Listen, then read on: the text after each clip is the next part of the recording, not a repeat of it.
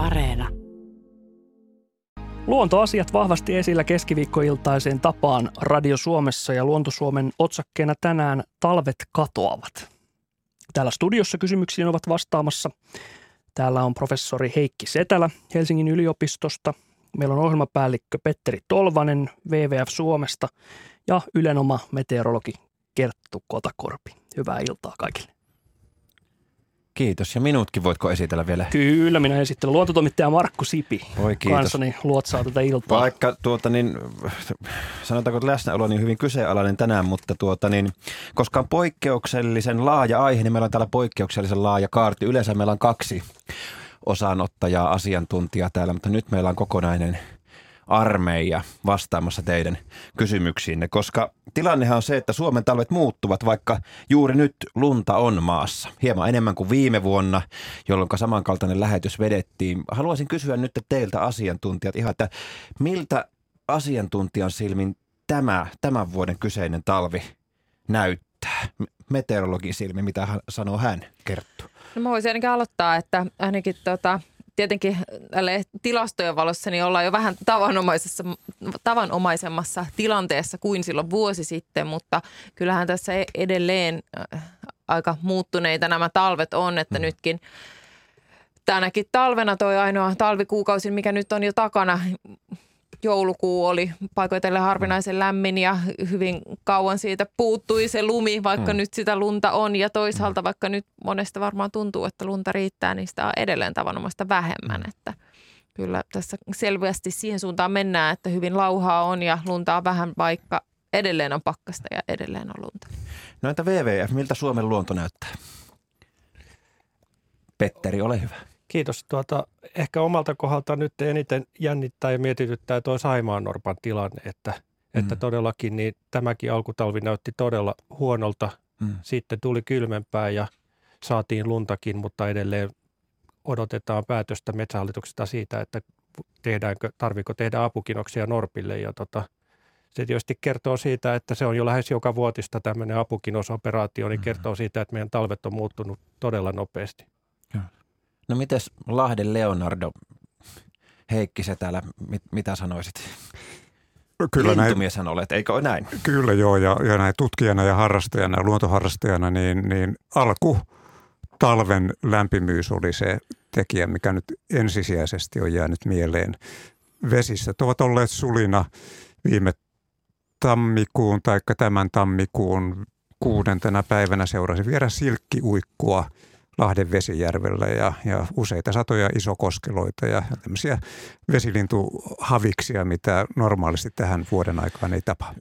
Haluaisin nopeasti kysyä, miksi nyt tämän silkkiuikun mainit? Mikä siinä nyt on niin erityistä, että tämä silkkiuikku jäi sulle mieleen?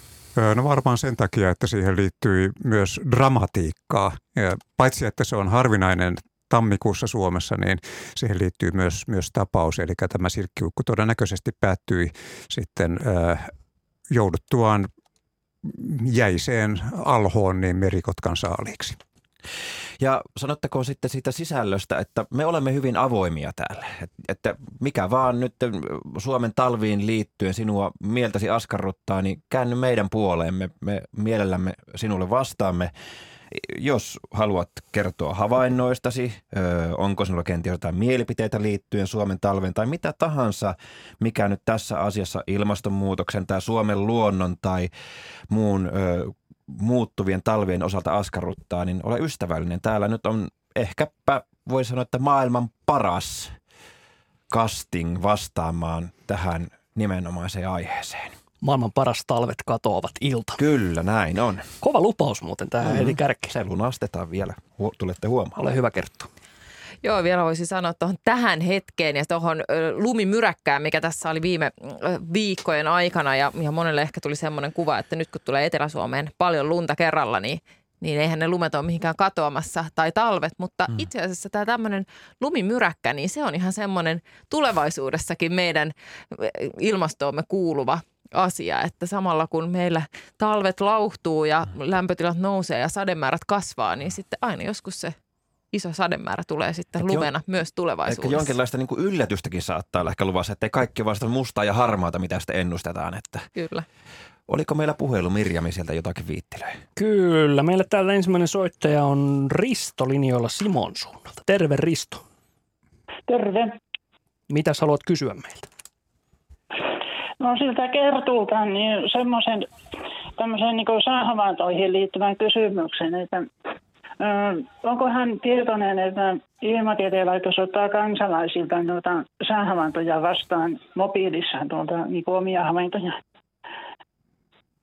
Joo, toki olen tästä tietoinen ja se on ihan hyvä muistuttaa aiheesta, että jos toi Ilmatieteen laitoksen mobiiliäppi on käytössä, niin sinne voi tosiaan omia havaintoja sitten laittaa omalta takapihalta tai missä nyt sitten liikkuukin. Joo, miksi Yle ei ole vielä alkanut näyttämään näitä havaintoja? Se voisi houkutella ihmiset enempikin lähettämään niitä ilmoituksia sinne, kun Yle näyttäisi näissä sääkatsauksissa vaikka karttapohjalta, että mistä on ihmiset ilmoitellut ja mitä. Ja, mutta kunhan nämä niin sillä luotettavia havaintoja on, että ei ne ihan mitä tahansa niin sanotusti potaskaa kumminkaan nuo ihmiset lähetä. Meillä on tietenkin, meille tulee, tulee dataa ilmatieteen laitokselta, mitä me sitten käytetään noissa säälähetyksissä, niin ehkä siinä voisi olla sellainen käytännön ongelma, että miten me sitten saataisiin ne havainnot käyttöön. Ja toki ilmatieteen laitoksella on hyvin laaja havaintoverkko, joka on sitten mietitty myös niin, että ne on hyvin edustavia ne havainnot, mitä, mitä mekin sitten käytetään lähetyksissä. Mutta toki tämä asia, mitä voidaan, voidaan niin miettiä, että, että ihan kannatettava idea. Että kyllähän me käytetään nyt jo esimerkiksi katsojien kuvia, että sillä lailla pääsee sitten mukaan Risto, oletko, oletko itse käyttänyt tätä appia? Olen joka päivä lähetän havaintoja esimerkiksi pilvisyydestä ja sateesta. Tälläkin hetkellä Simosa sattaa lunta ja siitä olen lähettänyt 10 minuuttia sitten viimeksi havainnon sinne. No olisiko sinulla nyt, kun tässä on semmoinen kevyen mainostuksen paikka, minä sin, sinulle suon tämän näin nyt, vaikka yleisradiossa ollaankin eikä saataisiin mainostaa, niin mitä sanoisit kanssa kuulijoillemme tästä appista? Se on hyvä tämmöinen mobiilisovellus.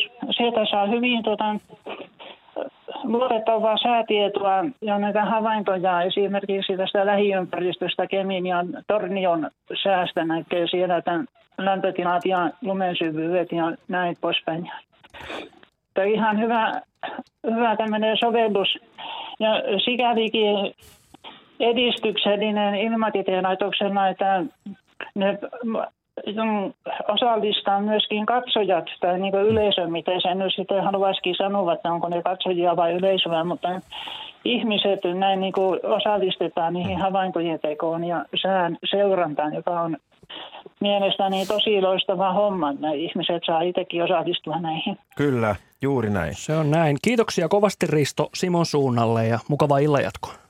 Ja sehän on hyvää, no, myös. hyvää työtä Kiitos. tuo, että näitä havaintoja lähettää, koska aika iso osa nykyään säähavainnoista on, on automaattihavaintoja ja vähemmän on tämmöisiä ihmisten tekemiä havaintoja. Jos mietitään sitten niin kuin havaintoja ylipäätään, kun näistä tuota havainnoista puhutaan, puhutaanko sitten niin kuin ihan isommin vaikka uutisia nyt, kun tästä vähän sitäkin sivuttiin, niin kun mä oon tässä tämän talven aikana vähän poiminut ja katsellut näitä tuota, mitä uutissa kirjoittaa, näihin, näihin tämä tuota meille kansalaisille tieto välittyy, niin on tällaisia uutisotsikoita, että IPCC-jättiraportti varoittaa Alppeen ja Skandinavian jäätiköt vaarassa. Merenpinta voi nousta jopa metrin. Viime vuosi oli Euroopassa ylivoimaisesti lämpimin koskaan mitattu. Tammen taimet kasvavat nyt metsissä ja se on merkki ilmastonmuutoksesta. Etelä-Suomen suuret järvet voivat tulevina vuosikymmenen jäädä jäätymättä. Ja sitten vesistöpaneelikin on julkaissut tällaisen tutkimuksen, että pienvesien tila on huono esimerkiksi puruvedellä, joka on tunnettu hyvin tällaisena kirkkaana ja puhtaan, niin sielläkin alkaa jo veden laatu huonontua ja minua jotenkin säväytti tämä, että tämä on siis suora sitaatti luen tästä tiedotteesta. Vielä 1950-luvulla kovapohjaisina olleille alueille on nyt kertynyt sedimenttiä jopa 2-3 metriä. Ja minusta se tuntuu aika hurjalta, jos ajatellaan puruvettä ja ylipäätään Saimaata ja tuota aluetta, niin jos 2-3 metriä tulee sedimenttiä ja syyhän on luontoisesti käännymme sitten ilmastonmuutokseen ja kovempaan sadantaan. Petteri, sinulla on tästä varmaan jotain. No varmasti osaltaan liittyy myös ilmastonmuutokseen. Itämerta ajatellen esimerkiksi, että talvisadanta lisääntyy ja valumat Itämereen kasvaa, vedet samenee, mutta kyllä tässä niin kuin Suomen vesistöjen liettymisessä kuitenkin suuremmassa roolissa on metsätalous ja soiden ojitukset, että tota sieltä se, niin kuin se iso vaikutus tulee ja ilmaston vaikutus sitten, ilmastonmuutos sitten osaltaan sitä, sitä ongelmaa tulee pahentamaan, mutta asiat mm. liittyy toisiinsa ja tota, ongelmat saattaa kietoutua aika monimutkaisilla tavoilla yhteen. Itse mä ajoin tässä jotenkin semmoista hyvin suoraviivasta, suoraviivasta ajatuskulkua, että kun on vähemmän lunta eikä jäädy, niin, ja sitten vesisade ei tulekaan lumena, vaan ihan vetenä, niin sitten sitä maa-aineesta sinne järveen ja vesistöön päätyy. Tämä on juuri yksi ennustettu ilmastonmuutoksen vaikutus, että nimenomaan talvisadanta tulee Suomessa lisääntymään ja jos maa on sulana, niin sieltä huuhtoutuu sitten enemmän tavaraa vesistöihin ja ongelma pahenee. Mutta He. tällä hetkellä oleva ongelma ei johdu läheskään pelkästään ilmastonmuutoksesta, vaan, vaan metsätaloudesta ja soiden hmm. ojituksesta. Hmm. Puhelinnumeromme Radio Suomessa meneillään olevaan Luontosuomen talvet katoavat lähetykseen on 02 03 17600. Seuraava soittajamme on Keski-Suomen suunnalta Juha. Terve. No moikka. Moi. Minkälaista kysymystä puski? No mulla ei oikeastaan kysymys. Mulla on niin kuin paremminkin semmoinen kokemus. Mä on, on vanha vaaria ja tuota, Tämä liittyy vuoteen 1952. Mä asuin silloin Kymenlaaksossa Kymijoen rantapenkassa. Ja silloin mulle tuli seitsemän vuotta täyteen, niin mä läksin kouluun. Ja talvella oli ihan semmoinen perinteinen suomalainen talvi. Niin mun koulu oli semmoisen, sen aikuinen kansakoulu oli kolmisen kilometriä jokivartta alavirtaan – ja, ja joen rannalla kulki maantie, jossa autot ajeli semmoisessa lumirännissä. Niin minua komennettiin äitini ja isäni toimesta, että mun piti muistaa, että mä en mene sitä tietä pitkin sinne kouluun, koska siinä voi autot ajaa päälle, kun ei ne näe pientä kaveria siellä lumipenkan vieressä – vaan menen sitä joen jäätä pitkin. Hmm. Joen jäällä oli semmoinen sen aikuinen äh, tukkitie, jossa siis hevosilla vedettiin puutavaraa. Ja sitä pitkin piti kävellä. Ja nyt tämä mun niin kuin havainto on, on semmoinen, että nyt ainakaan 20 vuoteen siinä joessa ei ole enää ollut jäätä yhtenäkään talvena. Kyllä. Ja kun ajatellaan, että lapset käskettiin silloin menemään jäätä pitkin kouluun, mm. ja nyt ei ole jäätä ollenkaan, niin muutos on aika jyrkkä minun mielestä. Tällainen kohtalo varmaan aika monella Suomen joella tällä hetkellä uskalla väittää. Vai mitä Heikki olet mieltä? Joo. No joo, kyllähän tässä perusfysiikkaahan mennään, että veden yksi olomuoto on, on jää ja sen jään määrä tai onko jäätä vai ei on, on, on lämpötilaan liittyväinen ja, ja silloin kun ilmastot lämpenevät, niin jäämäärä määrä luontaisesti vähenee ja, ja kyllä tämmöisiä vastaavia esimerkkejä on, on, on muillakin kuin Juhalla, että mm. tämä oli oikein hieno, hieno kokemus.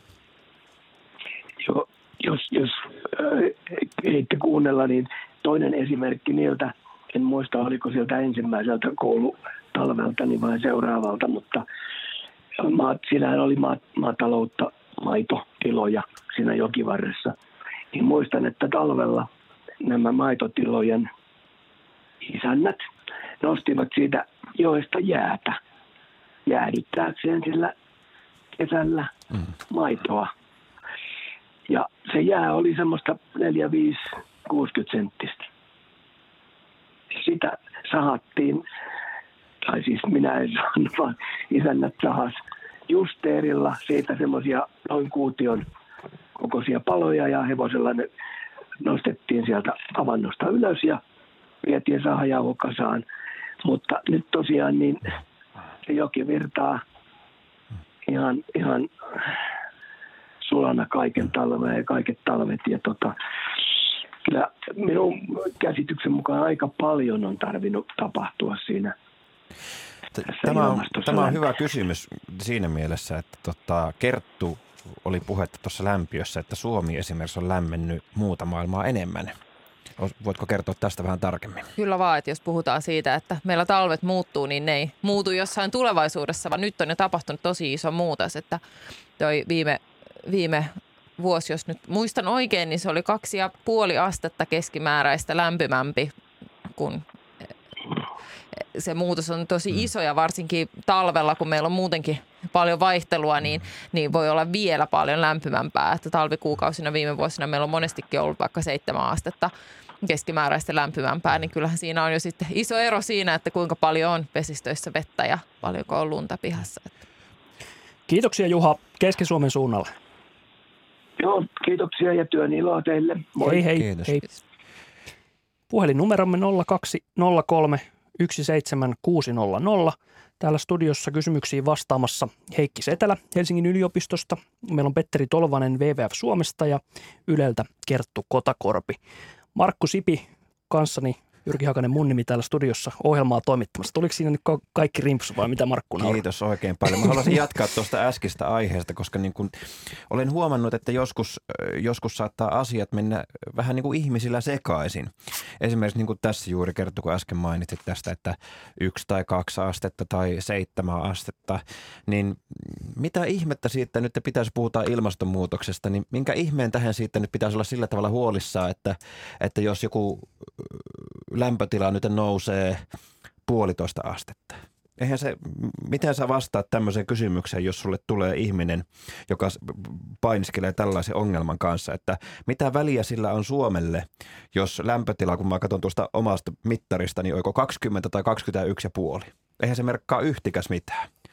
Niin kieltämättä siinä yhdessä paikassa yh, yh, yhdellä ajan hetkellä niin tuntuu hyvinkin toissijaiselta ja saattaa ehkä itselläkin olla joskus sääkartoilla, että mm. jos pitää huomiselle ennustaa, että onko se nyt sitten 20 vai 21 astetta, niin, niin se, se ei tunnu niin tärkeältä, mm. mutta sitten kun puhutaan pitkistä ajanjaksoista ja, ja, ja isoista mm, alueista, niin sitten sillä alkaa olla jo väliä, että mitä se keskiarvo on ja, ja se, se, sen, sen yhden lämpötilan, vaikka Suomen keskilämpötilan tai tammikuun keskilämpötilan, niin siihen liittyy paljon erilaista vaihtelua ja sitten kun se, se keskilämpötila muuttuu, niin myös se koko vaihteluväli muuttuu, että sekä ne kaikista kylmimmät että ne kaikista lauhimmat ja, ja, ja minkälaisia ne sitten ne kaikki joulukuut yhteensä on.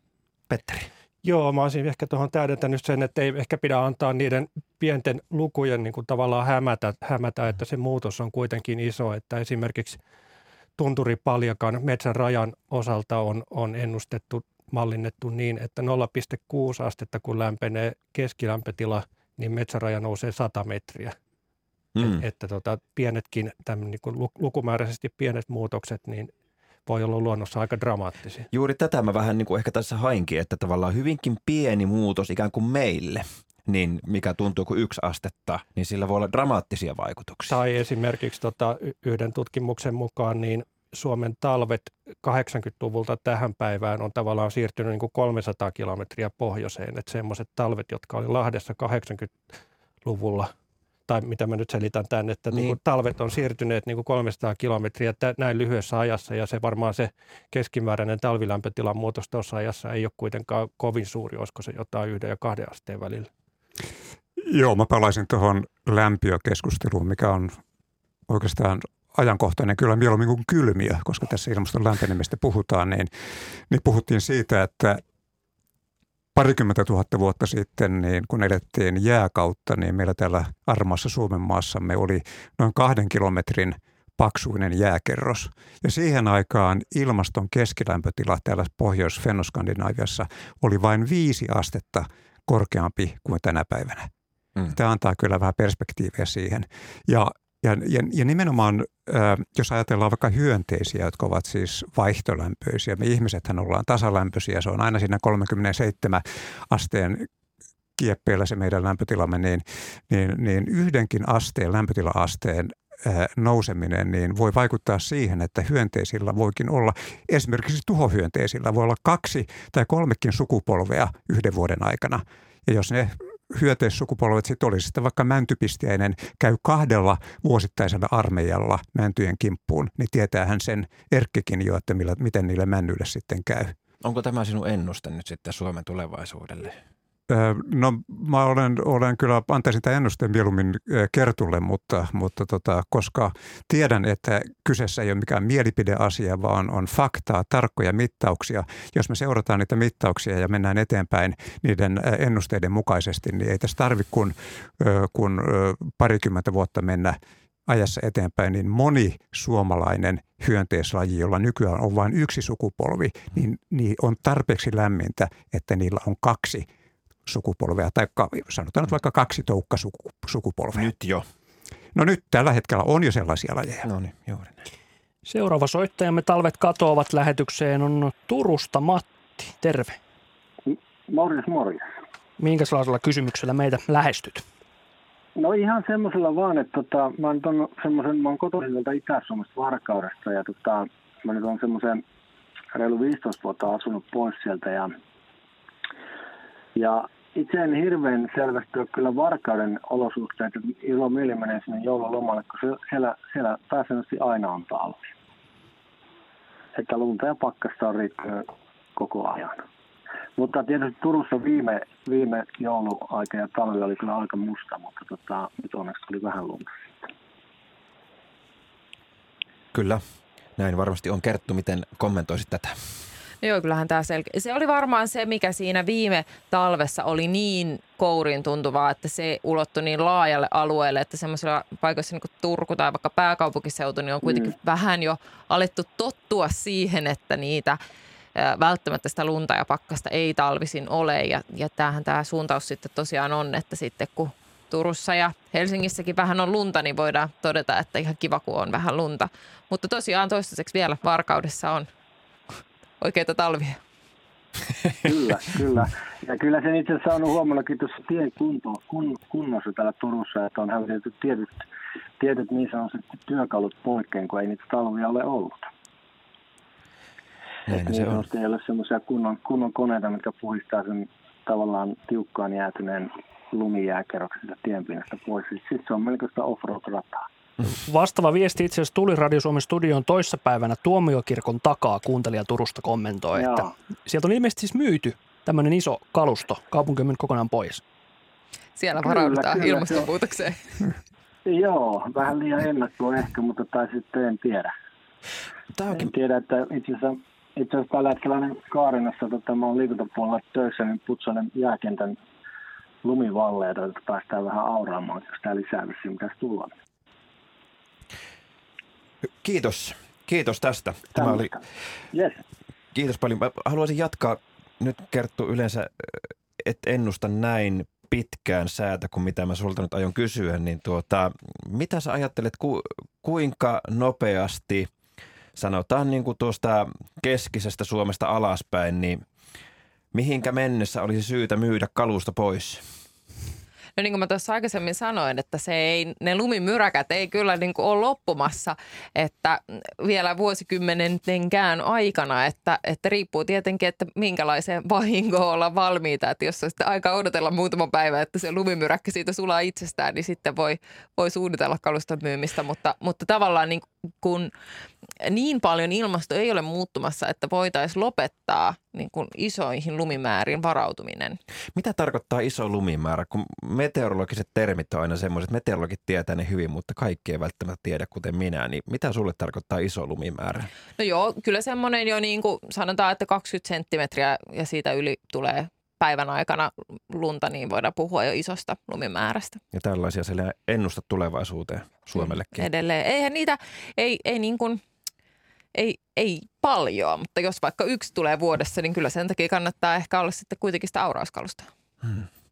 Petteri, miltä Suomen luonnon tila näyttää noin niin kuin WWFssä, kun seuraatte kuitenkin tilannetta tarkasti, niin miltä se näyttää tällä hetkellä? Aika laaja kysymys.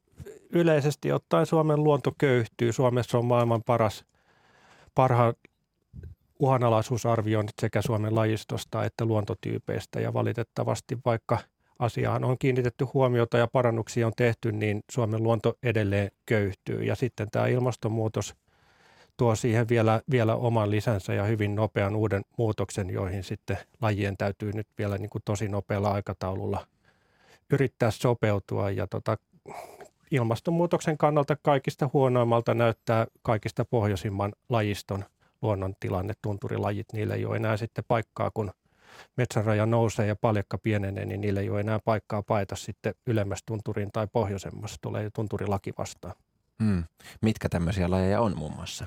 No jos ajatellaan sitä ihan ylätunturin lajistoa, vaikka linnuista, kiiruna, pulmunen, tämmöisiä lajeja, jotka vaatii sitä tota, Suomessa tällä hetkellä niin kuin ylintä karuinta tunturipaljakkaa kasveista, vaikka jääleinikki, ehkä monille tuttu, niin, niin se, se niin kuin ylimmän tunturivyöhykkeen luonto tulee kärsimään niin kuin kaikista eniten.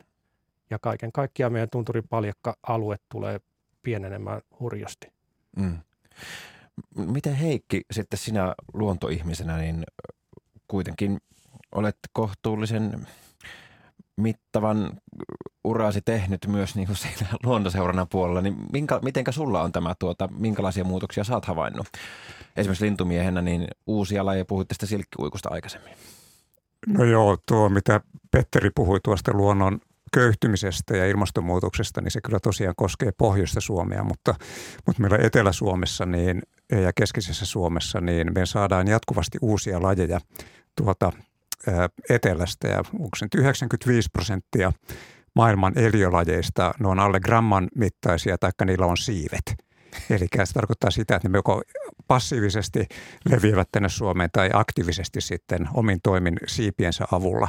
Ja kun meillä ilmasto lämpenee, niin me saadaan jatkuvasti muun muassa, kun puhut uusista lintulajeista, me saadaan niitä melkein vuosittain tänne Suomeen. Me saadaan uusia hyönteislajeja, perhoslajit tunnetaan kaikkein parhaiten, lähes joka vuosi tulee niitäkin lisää. Ja, eli tämä ilmastonmuutos sinänsä ei köyhdytä meidän luontoa, sitä elon kirjoa, biologista diversiteettiä, mutta se kyllä vaikuttaa pahasti sitten niihin lajeihin, jotka on sitten tottuneet elämään täällä kylmässä, jotka ovat meidän alkuperäisiä suomalaisia härmäläisiä lajeja. Eli, eli niistä sitten sopii olla enempi huolissaan kuin, kuin, kuin sitten näistä etelän tulokkaista. Seuraava soittajamme on Lappeenrannasta Esko. Hyvää iltaa. Hyvää iltaa. Minkä sellainen kysymys? Talvet muuttuvat, no talvet joo, katoavat ilta. A, a, joo, asia koskee semmoista, kun minulla on mökki tuolla Suursaimaalla saaressa – ja ollut 26 vuotta ja sinne yleensä on päässyt tuossa Suursaimaan läpi menemään 10-15 päivä toukokuuta. Nyt viime talvena niin tuli ennätys, pääsi 16 päivä, 16 päivä huhtikuuta menemään yli selän, eli jäät oli lähtenyt pois edellisen päivänä. Eli siinä tuli melkein, no, melkein kuukauden niin kuin etuajassa, mitä normaalisti lähtee. Että siinä on niin kuin aika iso heitto. Ja toinen, toinen asia koskee tuota mustikkaa että kun mustikka jostuu, nämä tämän menee tällaiseksi nämä keväät, niin mustikka on ilmeisesti vaaravyöhykkeessä. Jos tulee lämpimiä päiviä, mustikka alkaa kukkia, sitten tulee muutama hallayö, että se kerkee kukkaa asti, niin silloin se sato on menetetty. Jos näihin, näin, nämä varmaan on niin ilmastonmuutoksesta johtuvia tekijöitä. Hyviä havaintoja. Mitä sanoo Raati? Haluaako Petteri ottaa kiinni Saimasta?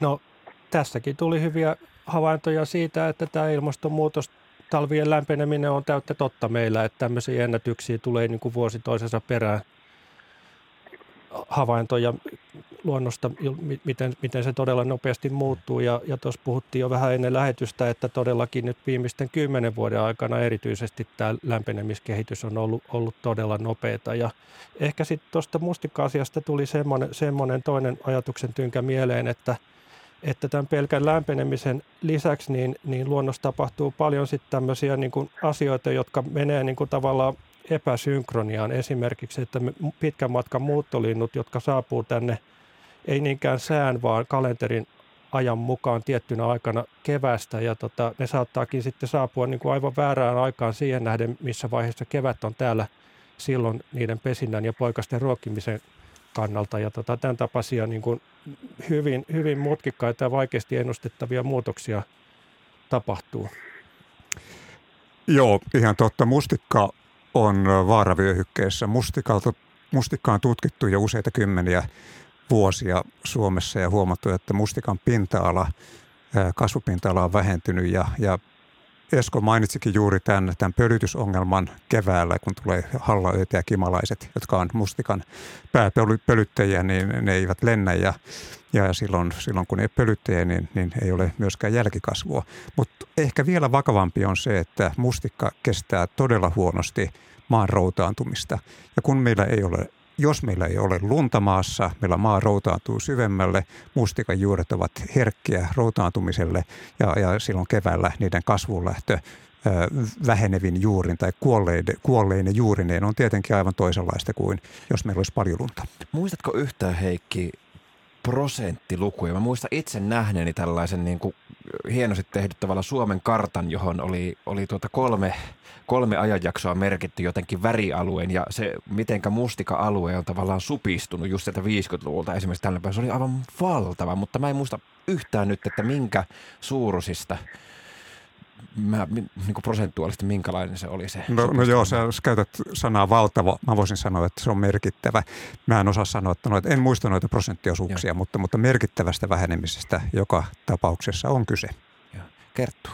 Joo, mustikallahan on monenlaisia ongelmia, muun muassa, muun muassa tietenkin se, että miten, miten meidän metsiä käytetään, että hakkuiden yhteydessä mustikka kasvusta kärsii ja sitten just tämä routaantuminen on ongelma ja sitten nämä hallat ja, ja itse asiassa tämä hallat, niin nehän aiheuttaa monelle eri sekä kasville että, että eläimelle, muun muassa hyönteisille ongelmia, koska keväällä aikaisin on lämmintä ja maa on sula, jolloin sitten tavallaan luonto saa viestejä, että nyt on kevät ja voi lähteä kasvuun. Ja sitten kuitenkin meillä pitkälle toukokuuhun, kesäkuuhunkin vielä voi olla sitä hallaa ja, ja pakkasia ja sen vuoksi sitten monellekin eri, eri eläimelle ja kasville aiheuttaa ongelmia. Ja sitten taas jos vielä hetki tästä mustikasta, niin, niin tulevaisuudessa metsät on, on, on muuttumassa enemmän semmoiseen suuntaan, mikä ei sitten taas mustikoita hyödytä, kun, kun lämpimämmän ja sateisemman ilmaston mukana voi sitten tulla kaikenlaista muuta kasvustoa sinne metsän pohjaan. Mihin suuntaan?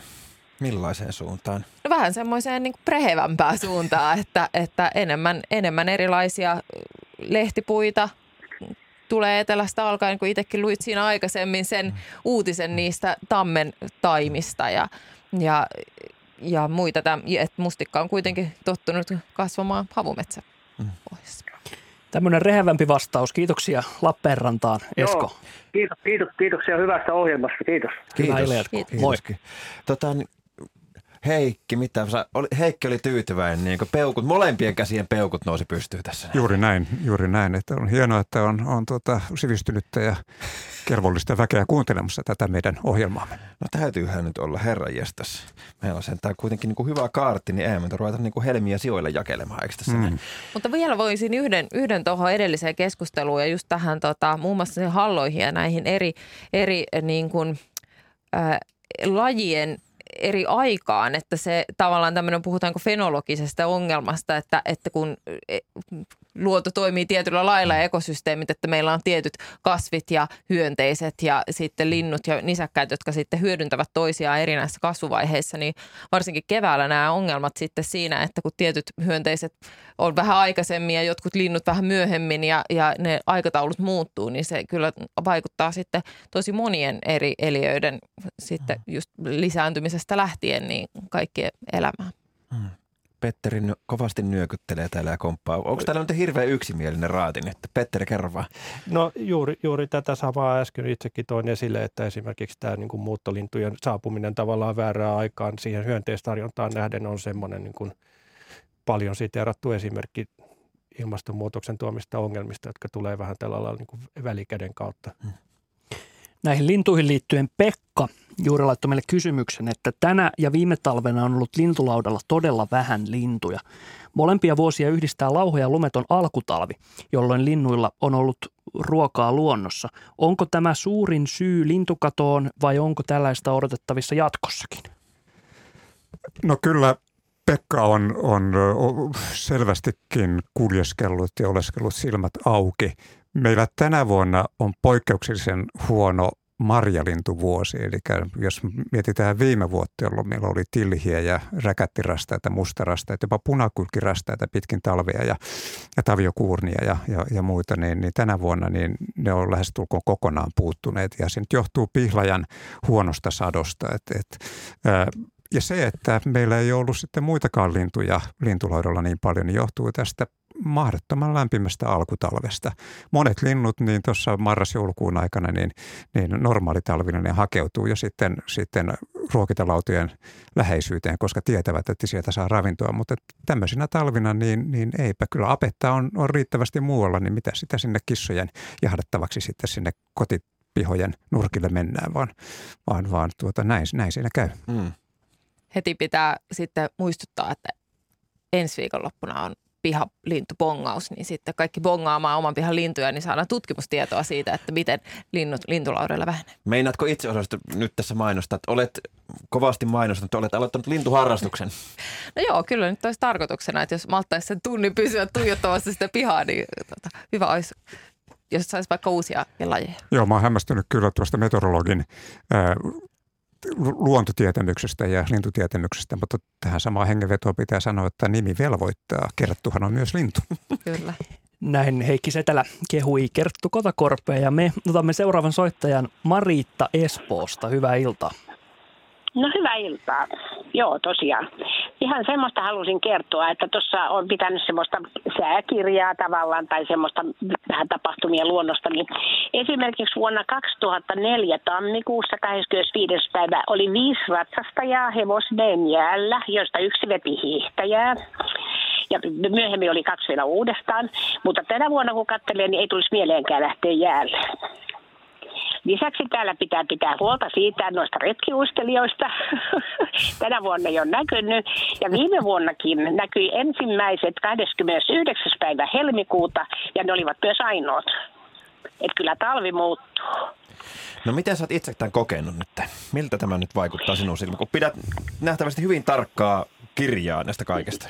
No joo, ihan sillä tavalla, että viime vuonna mulla ei tarvinnut aurata kertaakaan, mutta kyllä tänä vuonna nyt on taas ihan ollut tämmöistä, mutta me ihan mielelläni seuraan tätä luontoa, mitä tapahtuu, että lintuja seuraa, kun ne syö tuolla lintulaudalla ja kaikkea muuta vastaavaa, ja metsäkauriita mulla käy täällä pihalla. Hmm. Kaikkien muista on ihan mahtavaa, mutta se, että miten niihin talvi vaikuttaa, niin kyllä niitä jälkiä täällä näkyy. Oletko huolissasi tästä suuntauksesta? No en mä tiedä huolissa, niin mä haluan, että lunta on niin paljon valosampaa, mutta ei mun mielestä niin kuin ihan hirveästi tarvitse olla. Ja kyllä mun mielestä niin kuin on kyllä muuttunut tämä, tämä niin kuin sanotaan, tämä säätilat niin, kuin niin paljon, että kun ajattelet, mitä se talvi on, ei se ole nykyään enää sitä samaa. No näin, hmm. niin. Mihin tämä menee? Mihin tämä menee? Tähän kysymykseen mä oikeastaan haluaisinkin vastauksen. Kerttu, mihin tämä menee? No kyllä, jos Suomen talvista talvia ajatellaan, niin, niin kyllähän se suuntaus on vähän niin kuin enemmän kohti sitä semmoista, mitä viime talvena oli. Että mm. ei, ei, ei pelkästään yhteen suuntaan ja ei niin, että yksi talvi on enemmän toisenlainen kuin, kuin edellinen, mutta paljon vaihtelua ja edelleen on sitten niitä vähän kylmempiä ja vaikka sitä jäätäkin sitten siinä merellä, mutta, mutta, tota, mutta et kyllä enemmän siihen suuntaan mennään. Myöhemmin tulee lunta ja, ja sitten sitä vähemmän aikaa. Mariitta, Mariitta kovasti Joo. kiitoksia puhelusta ja mukavaa illanjatkoa Espooseen. Samoin kiitos sinne päin. Kiitos, hei. Heippa. Kiitos. Ö, jos hetken saisin vielä jatkaa tästä näin, tota, kun katsotaan omasta ikkunasta ulos ja nähdään havaintoja ja, ja kaikkihan me nyt tiedämme se, että siitä ei voi mitään niin kuin kovin yleistä vetää, mutta mua hirvittävästi kiinnostaa tämä niin kuin pienestä isoon ja, ja vähän samanlaista mä oon kokenut, että ihmisillä saattaa joskus mennä antakaa anteeksi, jos oletan tietämykseni väärin, mutta kokemukseni mukaan ihmisillä saattaa joskus mennä sekaisin tällaista asiaa kuin ilmasto ja sää.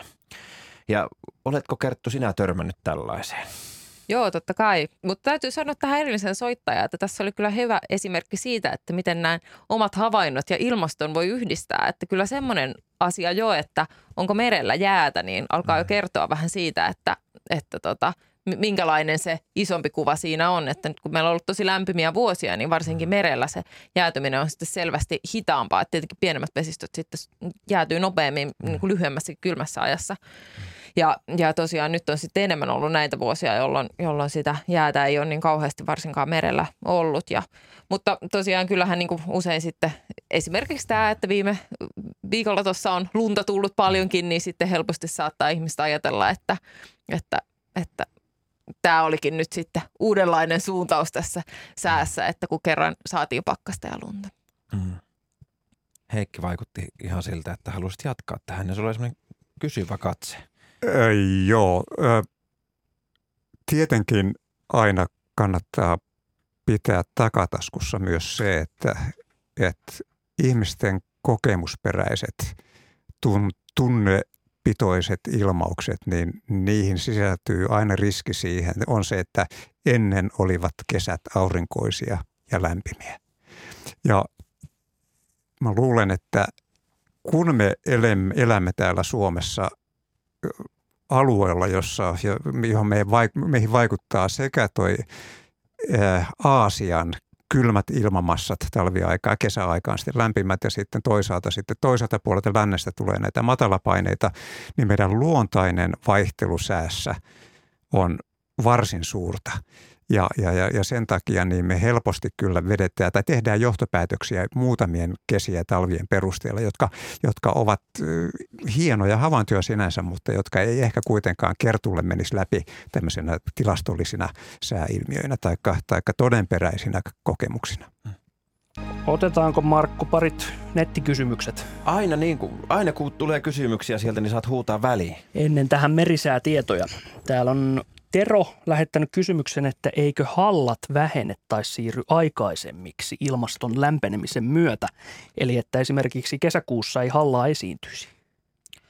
No to, totta kai niin kun siirtyy, joo, että sitten taas kun hallasta puhutaan siinä vaiheessa, kun kasvukausi on jo käynnissä, niin sitten se tietenkin hallan siirtyminen aikaisemmaksi vaatii sitä, että myös kasvukausi on lähtenyt jo käyntiin ja, ja sitten voidaan puhua hallasta.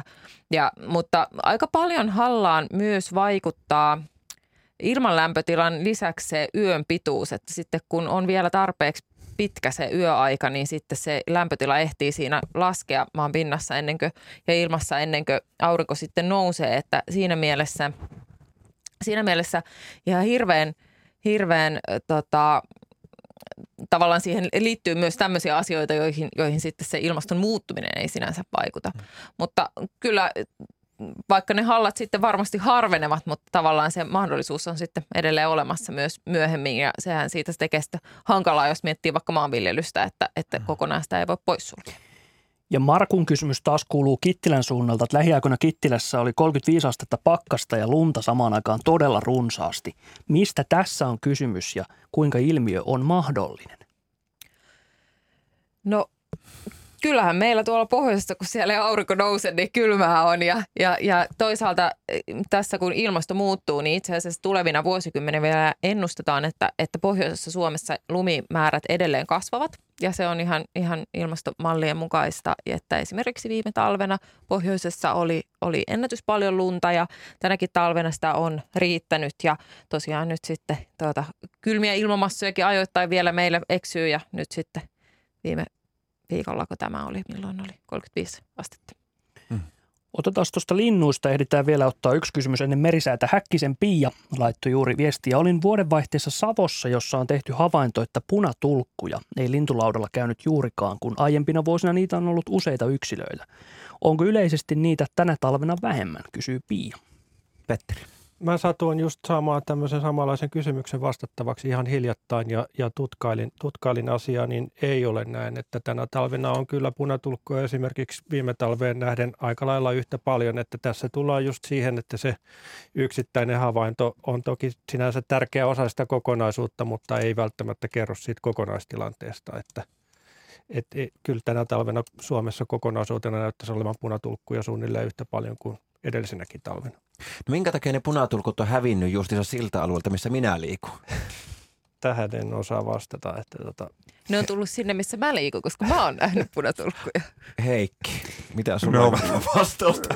Varmaan johtuu siitä, että, että jouluihmisenä niin, niin olet seurannut pienen elämäsi ja joulukortteja, jossa kaikissa on punatulkkuja ja, ja tuota, jollekka, jollekka tuota, olet sitten antanut kauraa tai mitä tahansa. Ja, ja, ja mä luulen, että se on oletusarvo on se, että punatulkku on runsas suomalainen talvilintu ja piha bongauksen tavoitettavissa oleva, mutta näin se ei sitten kuitenkaan ole. Kiitos tästä pienen ja merkityksettömän elämäni aikana. Tuota, haluaisin palata ihan hetki taaksepäin, kun tuossa oli puhetta näistä, että muutamat vuodet ei merkkaa mitään, kun katsellaan, katsellaan isompaa kaarta, mutta kuitenkin aika monia tuntuu askarruttavan tämä, että kuitenkin iso osa tällaisista lämpötilaennätyksistä on sattunut esimerkiksi vaikka viimeiselle kymmenelle vuodelle tai ainakin 2000-luvun puolelle. Voiko tästä nyt vetää jotain johtopäätöstä, että nyt rytisee ja kovaa?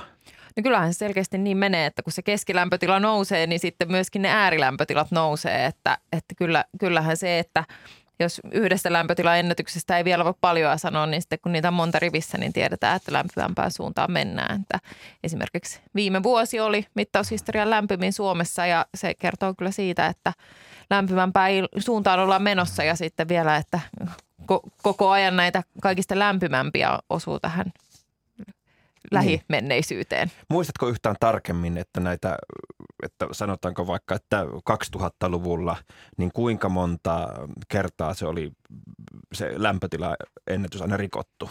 Mitenkä se meni? Muista, mä jotenkin, anteeksi. Kun Nyt en mä, uskalla sanoa kyllä niin kuin mitään Mä... numeroita, mutta monta kertaa se on tässä mennyt ja kaikki lämpimimmät vuodet ovat tässä viimeisimpien vuosien aikana. Että siellä on muutamia semmoisia talvia, mitä jotkut ehkä muistaakin, että on ollut kylmiä talvia ja lumisia talvia ja sitten on ollut jotain kylmiä kesiä, mutta että, että kokonaisuudessaan kuitenkin vuodet on menossa lämpimämpään suuntaan. Ja sitten se vielä tietenkin, että meillä Suomessa se, että jos on hyvin lauha talvi, niin se helposti sitten myöskin tietää hyvin lämmintä vuotta, että kun se talven lämpötilat on kuitenkin niin merkittäviä sitten.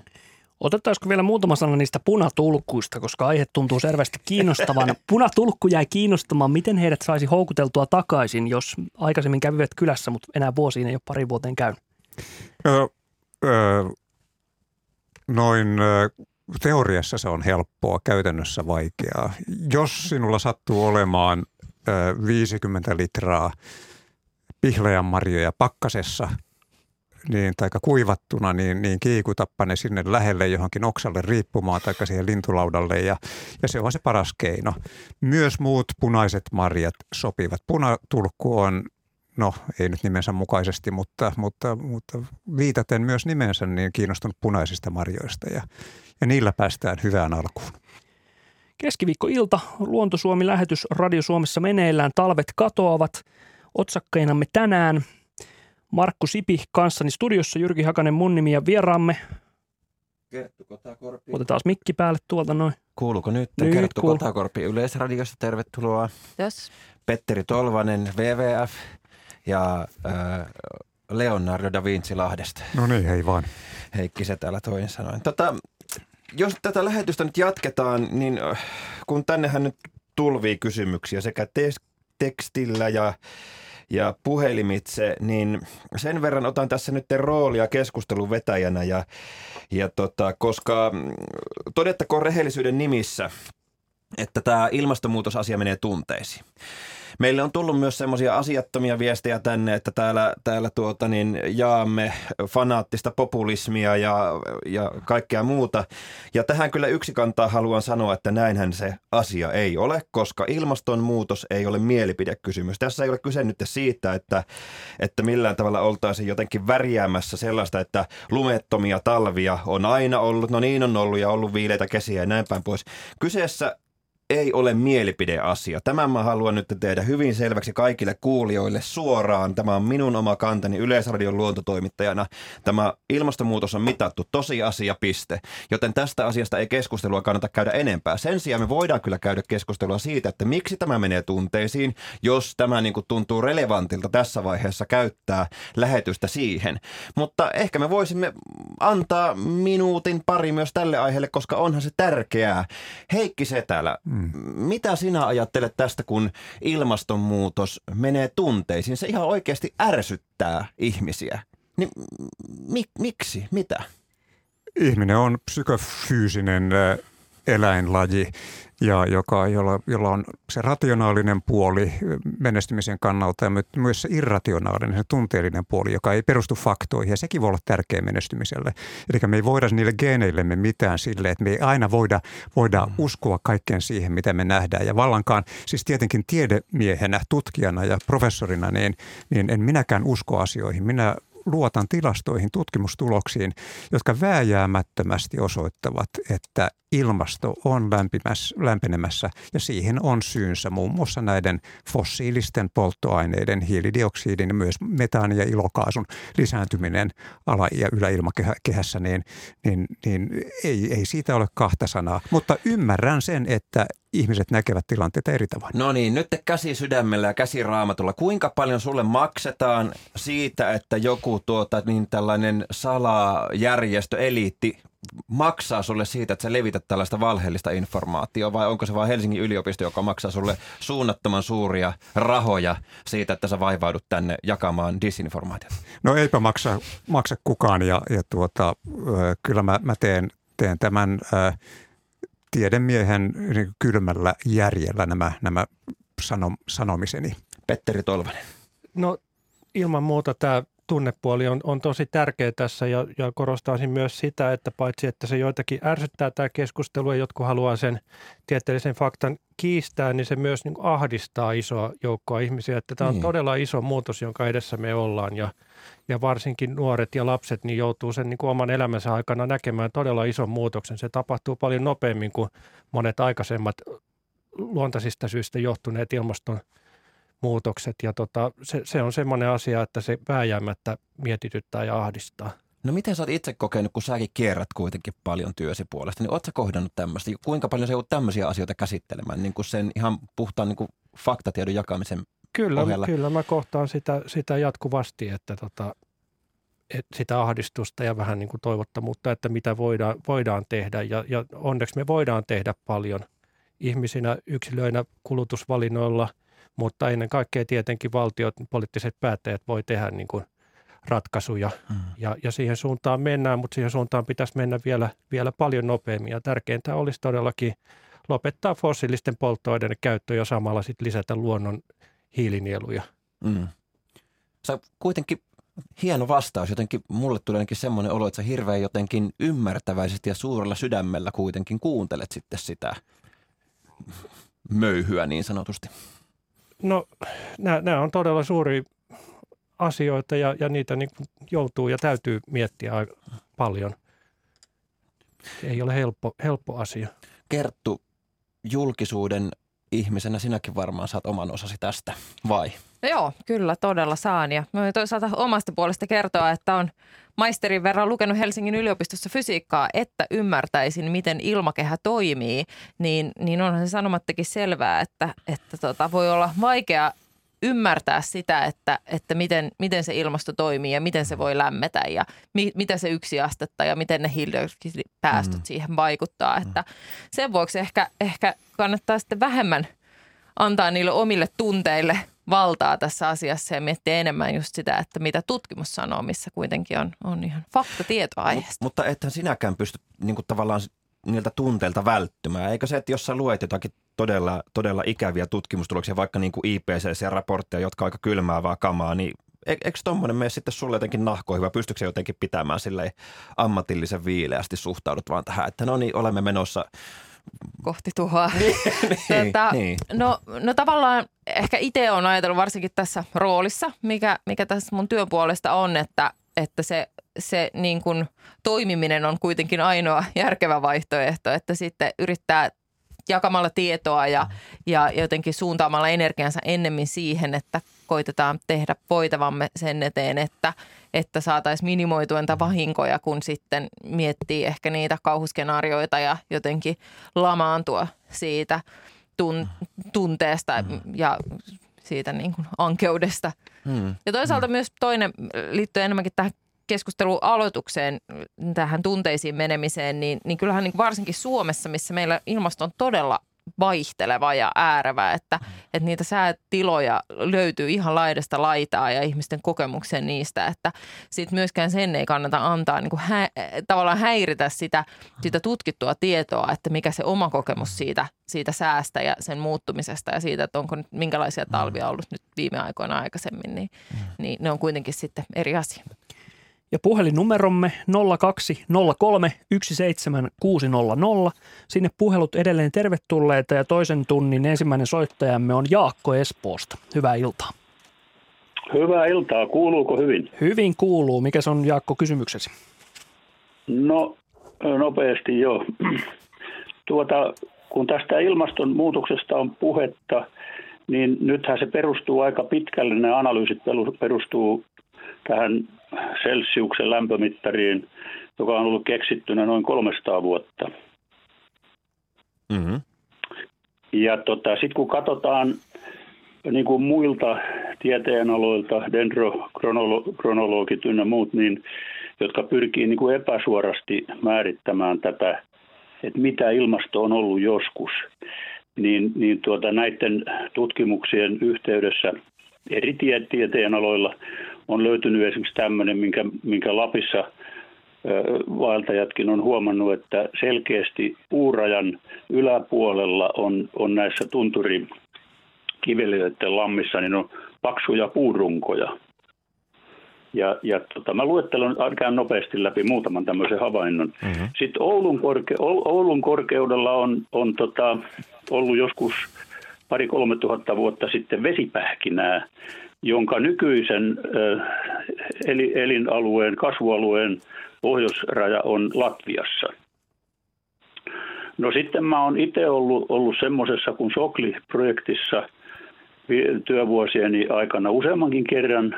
Ja tota, siinä sitten kun näitä selvityksiä tehtiin, niin muun muassa tämä YVA, YVA-selvitys ja, ja kaikki, kaikki tuota, muinaismuistot ja muut kaiveltiin, niin Siinä on osoittautunut, että täällä Soklilla on 1400-luvulla ollut, ollut rukiin viljelyä. Että se on, ruis on menestynyt hyvin. No nythän se ei menesty. Ja tota, sitten taas päinvastaisia esimerkkejä löytyy esimerkiksi 800-luvulta erittäin kylmä jakso, jolloin viikingit tuota lähti liikkeelle, kun leipä loppu ja vallottivat Pariisin ja pitivät tuota sieltä yhdeltä saarelta niin käsin Pariisia kurissa vuosikausia ja silloin oli tosi kylmää. Samoin suuren pohjansodan aikana on ollut ilmeisesti tuota selkeästi kylmempää kuin mitä niin kuin sanotaan viimeisen sadan vuoden aikana.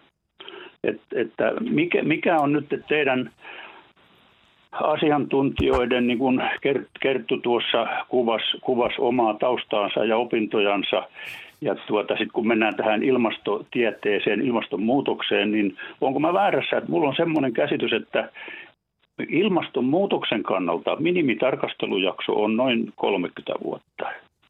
Et, et, et niin kuin sen, sen lyhempää tätä nopeata vaihtelua, kun meiltä on nyt jäät hävinnyt ja Mäkin luistelin tässä kymmenen vuotta sitten monet kerrat Suvisaariston ympäri, mutta nyt sinne ei ole mitään asiaa, että onko tämä inhimillisen elämän äh, niin kuin, skaala niin vähän liian lyhyt, pikkusen provosoiden nyt. Niin.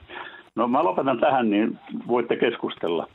Kiitos. Tämä oli erittäin hyvä, erittäin hyvä avaus. avaus tota, niin jos et nyt ihan heti halua häipyä sieltä, niin jos haluat ottaa osaa, niin mielelläni pitäisi nyt vielä langalla, jos passaa.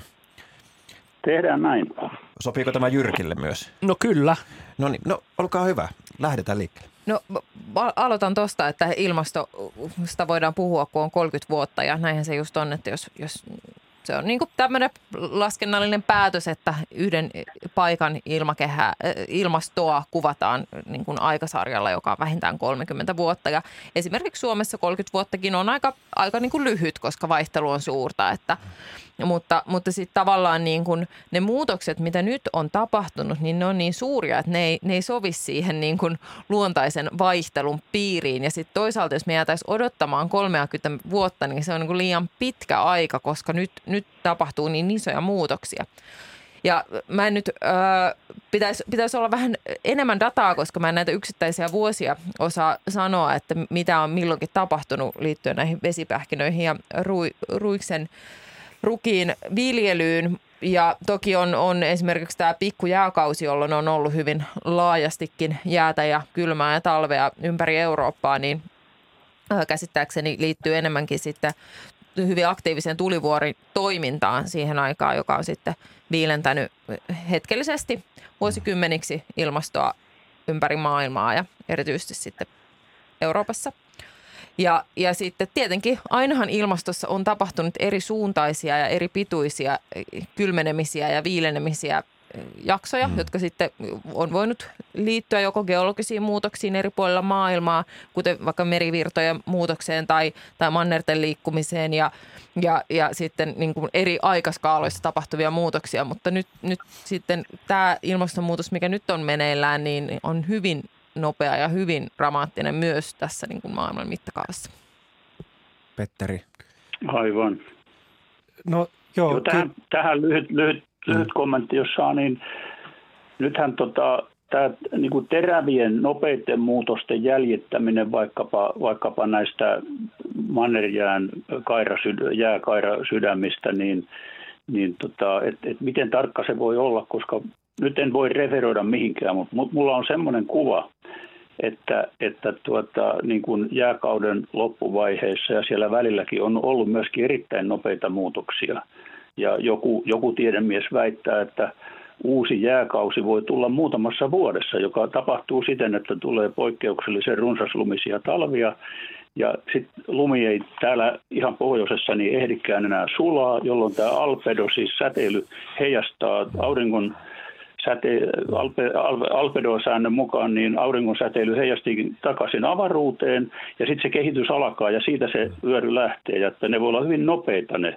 muutokset myöskin tämmöisistä syistä, että tätä mä en, en tota, Pystytkö Käsittääkseni tämän, tämän tyyppinen on ollut esimerkiksi tämä pieni jääkausi, että, että, että nämä, niin. tavallaan joku semmoinen sysäävä voima siinä täytyy aluksi olla, että lähtee tämmöinen nopea kehitys käyntiin ja esimerkiksi tulivuoren purkaus voi olla juuri semmoinen tai, tai vaikka jonkun, jonkunlaisen asteroidin iskeytyminen maahan, että ilmakehään tulee sitten paljon hiukkasia, jotka sitten estää auringon säteilyä ja sitten selkeästi viilentää sitä ilma, ilmaa hetkellisesti ja sen vuoksi esimerkiksi just tämä talvien ja albeedon kasvaminen niin, ja, ja se, että lunta ei, lumi ei ehdi sulaa kesän aikana, niin hyvin merkittävästi sitten nopeasti viilentää ilmakehää. Niin Petteri, anteeksi. Niin. Joo, kiitos. Mä olisin korostanut sitä, siis tämä on täysin totta ja aika hy, hyvin, tota, hyvin pitkältä ajalta tutkittu, että näistä erilaisista sedimenteistä ja puulustosarjoista pystytään katsomaan sitä ilmastoa pitkälle taaksepäin ja todella on ollut kylmiä ja lämpimiä eri pituisia ilmastovaiheita. Se, se on aivan, aivan faktaa, mutta nyt niin kuin korostaisin sitä, että nyt tiedetään myös, että tämä nyt meneillään oleva hyvin nopea lämpenemiskehitys on ihmisen aiheuttama, johtuen siitä, että me ollaan poltettu niin paljon fossiilisia polttoaineita ja ilmakehän hiilidioksidipitoisuus on niin nopeasti kasvanut, että, että niin kuin se iso ero mun nähdäkseni tässä tilanteessa aikaisempiin tunnettuihin muutoksiin on se, että on meidän ihmisten itse aiheuttama ja me voidaan myös siihen vaikuttaa. Juuri näin. Kiitos Jaakko erittäin perusteellisesta puhelusta ja havainnoista. Ole hyvä. Toivon, että, tuota, että, että tuota, siis niin kuin aina tieteessä on, että, että jos on joku väittämä, niin sitten katsotaan vastaväittämällä. Tohtoriväitöstilaisuudessa niin, hmm. niin katsotaan, että voiko tämä olla näin ja tehdään vastaväitteitä. Niin mä toivoisin, että, että, että se jatkuisi, jatkuisi koska tota, kuitenkin niin kuin, mulla on semmoinen käsitys, että ihmisen osuus on kuitenkin vain osa tästä. Kiitos, kiitos. Näin pyrimme ehdottomasti toimimaan. Joo, tämä on mahtavaa, että meillä on ilmastomallien ja, ja, ja näiden niin kuin viimeisten havaintojen, mitä ihmiset on tehnyt kuitenkin aika lyhyeltä ajalta ilmastosta tietoa, niin, niin sen lisäksi meillä on sitten näitä muita tutkimusmenetelmiä, on jääkairauksia ja on näitä pohjasedimenttejä ja, ja, ja voidaan esimerkiksi tutkia, tutkia vaikka meren pohjasta erilaisia siitepölyjä, joista sitten selviää se, että minkälaisia eri ilmastoja mm on missäkin paikassa ollut aikaisemmin. Ja, ja tavallaan se, että nämä eri tutkimusalojen tutkim- tulokset mm. niin kuin tukee toisiansa, niin sehän vaan niin kuin vahvistaa sitä tietoa, mikä meillä on. Hmm. Niin käsittääkseni juuri kyseessä on nimenomaan, että tämä on tutkittu asia, siitä vallitsee selkeä konsensus, että tämä ei ole laisinkaan niin, että, että tota, niin vain yksi tai kaksi väittää, vaan niin kuin ihan selkeästi suurin osa siitä tiedemaailmassa vallitsee selkeä konsensus, että tilanne on näin. Otetaanko Juhalta tämmöinen kysymys, käännetään tämä tilanne tai asetelma niin, että onko ilmastonmuutoksessa mitään hyvää? Tuliko hiljasta? Joo, tietenkin sanotaan aina, että kaikki on katsojan silmissä. Se yhdelle asia on hyvä, toiselle se on huono. Ja jos nyt jotain hyvää yrittäisi etsiä, niin ehkä Kerttu tuossa äsken sanoikin sen, että meille puutarha dikkareille, niin, niin se saattaa olla hyvä asia, että hallan arkojen kasvien määrä puutarhassa vähenee ja, se, ja niiden altistuminen hallalle on tulevaisuudessa pienempää kuin nykyään. Eli siitä se voisi olla yksi tämmöinen hyvä asia. Kyllä, Kerttu Kotakorpi voisi todeta, että talvipyöräily Helsingissä helpottuu ja henkilökohtainen elämäni on mukavampaa, mutta kyllä mä ajattelisin, että se on aika, aika itsekeskeinen ajatus niin kuin miettiä älä, sitä älä nyt sitä arvioimaan. Nyt vaan sinä saat tykätä siitä, mistä sinä tykkäät. Meillä kaikilla on oikeus tykätä siitä, mistä me tykätään, kunhan se vaan ei ole vahingoksi muille. Petteri Tolvanen, mikä sinun henkilökohtainen mieltymyksesi on asia? No aika, aika laaja kysymys, että tota, varmaankin jos ihan globaalisti katsotaan, niin ne haittavaikutukset, jos ajatellaan vain itsekkäästi ihmiskunnan kannalta, niin ne haittavaikutukset on, on paljon paljon pahemmat kuin ne pienet hyvät asiat, mitä varmasti tulee, tulee sitten joillekin alueille, joillekin koitumaan, mutta tota, ehkä semmoinen vähän yleisempi ajatus tästä, että tota, ihminen on yksi laji ja täällä on, on monta muuta lajia maapallolla, jonka kanssa me eletään ja me ollaan tavallaan riippuvaisia koko tästä luonnonsysteemistä, niin hommahan menee niin, että jokainen laji vastaa tähän nopeeseen muutokseen sillä tavalla, kun kukin laji siihen kykenee vastaamaan ja, ja niin kuin luonto muuttuu. Että tota, ei, ei tapahdu esimerkiksi niin, että meidän jotkut kasvillisuusvyöhykkeet vaeltaa kokonaisuuksina pohjoisemmassa, vaan jokainen laji vastaa tähän nopeeseen muutokseen omalla tavallaan ja syntyy uudenlaisia yhteisöjä ja se, sen niin kuin mallintaminen on, on vielä moninkertaisesti vaikeampaa kuin tämä ilmastonmallintaminen sinänsä. Kysyn uudelleen, Petteri Tolvanen, oli niin hieno ja joviali mikä sinun oma mieltymyksesi on tähän? Olet tällainen kaunomieli sillanrakentaja, mutta mitä sinä ajattelet, mitä hyvää ilmastonmuutoksessa on?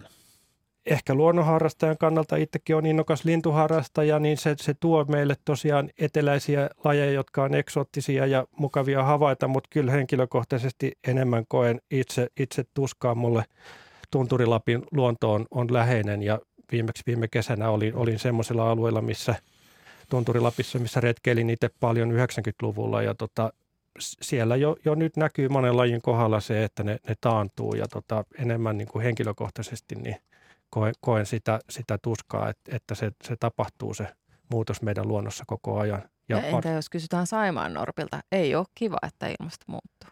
No Saimaan Norppa nyt on, on kuuluisa ja valitettavan hyvä esimerkki lajista, joka, joka kärsii meidän, meidän luonnossa ilmastonmuutoksesta nyt jo aivan konkreettisesti. Mielestäni tässä hyötynäkökulmassa on se, että ihminen hän pärjää kyllä vaikka missään. Me voidaan keksiä mm. keksiä, miten me pärjätään ja olla sopeutuvaisia, mutta että kyllä just tämä meidän kaikki, kaikki muu luonto on, on enemmänkin vaikeuksissa. Mä, mä itse henkilökohtaisesti olen suhtautunut tähän asiaan vähän sillä tavalla, että jätän sen nyt toistaiseksi sanomatta, koska puhelut ovat tärkeämpiä kuin minun ajatukseni. Itse asiassa vielä ei ole puhelua, mutta voisin tämmöisen viestin ottaa hirvieläimistä. Jaakko kysyy, että vaikuttaako ilmastonmuutos Suomen puustoon ja sitä kautta hirvieläinten populaatioon? Petteri. Joo, ehdottomasti vaikuttaa, että tota, puusto, puusto tulee muuttumaan, lehtipuut tulee lisääntymään, kuusi tulee taantumaan suuresti, lumipeite vähenee, se tulee hyödyttämään hirvieläimiä varsinkin metsäkaurista ja valkohäntäkaurista ja, ja tota, niille tulee enemmän lehtipuuta syötäväksi. Ihan, ihan varmasti näitä, näitä muutoksia tullaan näkemään ja osittain nähdään jo. Hmm. Se oli selkeä. Mulla oli toinenkin okay. kysymys tuosta kaupunkialueella, nisäkkäiden liikkuminen kaupunkialueella. Pirjo on Hämeenlinnasta kysynyt meiltä, että onko ilmastonmuutoksella ehkä vaikutusta nisäkkäiden liikkumiseen kaupunkialueella? No, voihan sillä olla merkitystä. Ehkäpä juurikin niin, että, että siis meillähän nisäkkäätkin, niistä tulee urbaanimpia vuosi vuodelta ja, ja, ja, ja rusakoiden ja, ja muiden liikkuminen tietenkin voisi siinä mielessä helpottua, mutta, mutta kyllä mun mielestä niin aika jonglööri saisin olla, jos sanoisin suoraan, että suuntaa tai toiseen onko sitten hyötyä tai haittaa. Että pitä, no, pitäydyn, pitäydyn tämmöisessä demokraattisesta, en, enpä mie tiedä. Oho. Harvoin muuten kuulee sinulta tuommoista vastausta. Niin varsinkaan savoksi. Ja, ja, ja tuota, mutta siksi siirsinkin sitten tämän vastuun kuulijoille. Niin sanotaan, että sä oot Lahdesta. Korostetaan sitä nyt vielä tähän. No minä olen kyllä Lahdesta, koska olen stadilainen alun perin. No niin. niin, jos mä nyt nopeasti haluan jatkaa vielä tuosta, koska oli kuitenkin minun ajatukseni. Mä vielä kelailen vähän taaksepäin tuossa, että kun tämä menee tunteisiin ja kaikki, että jotenkin vaikuttaa siltä, että se, se keskeinen kysymys tässä on juuri se, että onko tämä nyt, että ilmasto on lämmennyt aina. Ja siitähän, ja, tai kylmennyt, ja tästähän me ollaan jotenkin yhtä mieltä. Ja, ja sitten onko se kipupiste sitten siinä, että onko se nyt ihmisen aiheuttamaa vai ei. Ja, ja jotenkin mä itse koen ehkä semmoiset, tämä on nyt henkilökohtainen mielipide, mä itse koen semmoiset perusteet, että 800-luvulla tai joskus kauan 500 miljoonaa vuotta sitten on ollut toisenlaiset olosuhteet. Mä pidän niitä semmoisia perusteluita hieman niin kuin e-, epärelevantteina sen vuoksi, että äh, niitä olosuhteita ei oikein voi verrata tämänhetkiseen elämäntilanteeseen, koska ei silloin ollut tällaista määrää ihmisiä, ei silloin ollut tällaista määrää kaupunkeja ja ylipäätään kansoja. Ja kuitenkin haluaisin ajatella, että ihmiset ovat kuitenkin kiinnostuneita elämän säilyttämisestä ja, ja siitä, että kaikilla olisi kuitenkin hyvä olla. Ja sitten kun ilmastonmuutos on selkeä uhka ja, ja puhutaan niin kuin monimuotoisuuden kadosta ja kaikesta, niin sehän on ihan selkeä suunta huonompaan. Ja siksi meidän pitäisi tarkastella tätä jotenkin tässä hetkessä. Ja, ja jos nyt meillä on selkeitä todisteita siitä, että tämä on ihmisen aiheuttaminen, silloinhan meidän pitäisi elämää kunnioittaaksemme niin jotenkin pyrkiä tekemään kaikki mahdollinen, jotta niin kuin vältytään kärsimykseltä ja sellaista pienistä mukavuuksista luopuminen, niin se ei aina tarkoita ollenkaan niin. Meillä saattaa olla väärät käsitykset myös siitä, mitä meiltä ehkä oletetaan. Niin Petteri, nostat kättä pystyyn. Joo, joo tota, todellakin ihan oikein huomio, että nämä kaksi, kaksi isoa globaalia ongelmaa, ilmaston lämpeneminen ja luonnon köyhtyminen, liittyy hyvin monilla tavoin toisiinsa ja, ja tota, lopu, lopulta ihminen itsekin on siinä niin kuin samassa suossa, että me ollaan kuitenkin meidän koko niin kuin järjestelmä, maatalous ja kaikki me ollaan riippuvaisia siitä elävästä luonnosta, että, tota, mm. että näiden molempien asioiden ratkaiseminen yhtä aikaa on, on niin kuin pelkästään ihmisellekin aivan, aivan keskeisen tärkeä akuutti kysymys. Kello on aika lailla tasan tarkkaan sekunnilleen 19.30. Tarkoittaa, että puoli tuntia jäljellä vielä Luontosuomen talvet katoavat iltaa. Ja seuraava soittaja on Rahkonen Helsingistä. Terve. Terve, terve. Minkälaista kysymystä? No tuota kysymystä oikeastaan, mutta näkökulmaa olisi vähän laajentanut ja kuuntelin hetken aikaa tuota edellistä, edellistä keskustelua, jossa todet, todettiin ja manailtiin maailman tuhoa jopa melkein. Mutta tuota, jos pysyttäisiin tässä Suomen tasolla, niin meillähän on kautta aikojen kauhisteltu ja päivitelty tätä kylmiä rajoja, rajoilla raukoilla, kun elämme. Ja tuota, matkusteltu etelään etsimään aurinkoa ja, ja niin poispäin. Ja, mutta niin, näissä ilmasto, joka on hyväksyn tuon ilmastonmuutoksen ilman muuta, se on muuttunut, mutta että mitä meillä Suomessa, mm-hmm. niin on sillä jotain hyvääkin, että jos niistäkin vähän mm. keskustella ja esimerkiksi 70-luvulla, kun opiskelin maataloustieteitä, niin me kadehdittiin Skoonen aluetta, jossa oli huomattavasti lämpimämpää kuin Suomessa. En tiedä, onko Suomi vielä Skoonen tasolla nytkään, ei varmaankaan hyvästä satotasosta ja niin edelleen. Ja tuota, et sehän on selvä, että se, ne olosuhteet meillä paranevat. Mitä se vaikuttaa metsän kasvuun ja puustoon, niin, niin sitten jotkut tuholaisongelmat voi olla, mutta luulisin, että siinäkin ehkä nettona puuston kasvukin lisääntyy, niin kuin kaikki muukin kasvusto rehevöityy. Sitten Hyvänä vuotena on kiinteistöjen lämmityskustannusten aleneminen, joka kiinteistöt on suurin hiilidioksidipäästöjen päästöjen tuota, tuottaja Suomessa. Ja esimerkiksi Helsingissä, jossa minä asun nyt tällä hetkellä, niin 60 prosenttia noin tulee kiinteistöistä hiilidioksidipäästöjä ja paljon parjatuista yksityisautoista vain noin 10 prosenttia. Ja on sillä paljon muitakin hyötyjä, mitä sitten on voisi rakennuskustannuksissa päästä vähempään, ei edistyksiä tarvitsisi laittaa niin paljon ynnä muuta, ynnä muuta.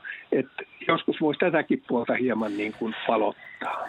Kiitos Rahkonen. Tämä on erittäin hyvä näkökulma. Mä tarvitsen tähän heti kiinni. Mehän tuossa vähän yritettiin, ei hirveän hyvin onnistuttu kyllä näitä hyviä puolia teitä nyt naurattaa, mutta te epäonnistutte siinä. Tämä on erittäin hyvä pointti ja mä oon sun kanssa samaa mieltä. Mehän voitaisiin tämä viimeinen puoli tuntia tai lähetyksen loppu kääntääkin katse tulevaisuuteen. Jos me lähdettäisikin siitä, että ollaan nyt todettu tässä lähetyksen aikana se, että talvet ovat muuttuneet ja ilmasto on muuttunut ja että kyseessä on mitattu tosiasia ja paljon on uhkakuvia meille. Mutta mikä, mitä hyvää ja toive, toiveikasta? On, onko meillä syytä toivoon? Mit, mitä meillä sellaista voisi olla? Heikki se täällä. Olet omissa ajatuksissani, sä jäit makustelemaan tätä mun kysymystä, siksi mä heti Ei, Kyllä mä olin hereillä. Kyllähän meillä toivoa on, siis toivo perustuu nimenomaan siihen, mitä tässä, tässä armon kollegat on, on moneen kertaan sanonut, että kun joku johonkin löydetään syy, joka on ihmislähtöinen, niin silloin sen syyn parantamiseen tai muokkaamiseen, muuntamiseen jopa täytyy löytyä ratkaisuja. Se lähtee ihmisestä. Ja tietenkin ää, ää, akateemisena edustajana viittaan siihen, että se, se, se, se hyvän löytäminen ja, ja asioihin reagointi järkevällä tavalla lähtee tieteen ja tutkimuksen kautta. Mm. Ja, ja tuota, että kyllä mä siinä mielessä niin, niin jaksan uskoa siihen, että, että, että niin kuin pikkuhiljaa niin kuin peruna kerrallaan mennään kohti parempaa, kun ymmärretään asioita paremmin. Mm. Tiedetään, miten asiat, asiat ovat, eikä meillä ole vaihtoehtoisia totuuksia. Me emme nyt ole missään Capitol Hillin senaatissa, johonka, johonka ihmiset hyökkäävät sen takia, että heillä on eri, erilaisia mielipiteitä, tai että meillä on kahdenlaista tai mm. järjenvastaista totuutta, vai miksi sitä nyt sanotaankaan. Että, että kyllä, kyllä nämä asiat saadaan kuntoon, kun vaan meillä, meillä riittävästi on, on uhrata siihen pesetoja ja, ja, ja aikaa ja, ja ymmärrämme ne, ne, ne huonot puolet. Ää, Rahkonen kyllä ihan oikein sanoi, että, että todennäköisesti on niin, että meidän viljelykasvit tuottavat enemmän satoa tulevaisuudessa. Myös meidän puut kasvavat himpun verran paremmin. Tietenkin tuossa äsken Petteri sanoi, että, että havupuut, josta on teollisuus, jos on tärkeää vielä Suomelle, niin, niin havupuiden määrä tulee vähenemään. Ja, mutta se tapahtuu sitten lehtipuiden kustannuksella. Ää, siirrytäänkö selluteollisuudesta kiikkustuoli-aikaan sitten, eli että saamme enemmän, enemmän sitten varoja rakentamalla vaikka kiikkustuoleja tai, tai puutaloja tai muita, en tiedä, mutta, mutta tota, en, en mä tässä olisi kyllä kirvestä heittämässä kaivoa vielä tässä vaiheessa. Mm-hmm. Miten Petteri haluaisit jatkaa tästä? Ilman muuta ratkaisuja on löydettävissä ja se on niin kuin poliittisesta tahdosta kiinni, että on, on paljon positiivisia esimerkkejä siitä, että, että muutosta tapahtuu ja, ja tietysti yritykset ja, ja markkina, markkinavoimat on siinä kanssa niin kuin keskeisessä asemassa, että, että tota, muutosta lähtee jossain vaiheessa tapahtumaan nopeammin, irrottaututaan fossiilisista ja näin, että, että ilman muuta on, on ratkaisuja tiedossa jo nyt. Ja. Mä voisin tässä mainostaa vaikka asuinkaupunkini Lahti. Mikä? vuonna. Lahest. Lahest, niin, kun olen sieltä, niin, niin tuota, tässä kymmenen vuoden aikana niin se pystyy, pystyy tuota tekemään merkittäviä säästöjä, puolittaa hiilidioksidipäästöjä toimimalla eri tavalla kuin ennen. Hmm. Eikö se ole mahdotonta? Kiitetään Rahkosta Helsingin suuntaan tässä vaiheessa illanjatkoja. Kiitos. Kiitoksia. Kiitos. Heippa. Hei. Ja otetaan Emmin viesti Etelä-Savosta. Jos ajatellaan luonnon monimuotoisuuskatoa ja mahdollisuutta vaikuttaa siihen eri tasoilla – mikä olisi hyödyllisen kautta tehokkain tapa ehkäistä sitä, tai toimi, jonka yksilön tasolla voisi tehdä, entä kunta, maakunta tai kansallisella tasolla? Erittäin hyvä kysymys, josta tuskin riittää meillä aikaa vastata tähän kaikkeen kerttu. Niin, mistä sitä aloittaisi? Tietenkin valtion tasolla, jos puhutaan, niin alkaa olla jo vähän helpommin valittavissa, että siellä on jo aika paljon, mitä voi tehdä, että sitten kun yksilöä kohti mennään, niin tietenkin vähän hankalampia, hankalampia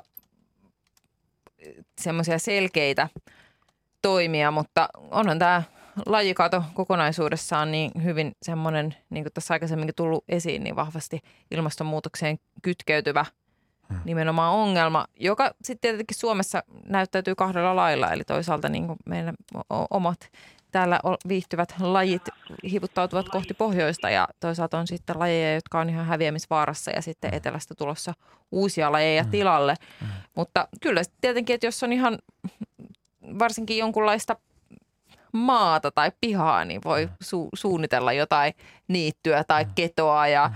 ja sitten puhumattakaan, että jos on metsää, niin sitten tietenkin sitä säilyttämällä niin, niin voi olla paljonkin vaikutuksia. Petteri nyökyttelee siihen, että nyt tulee lista.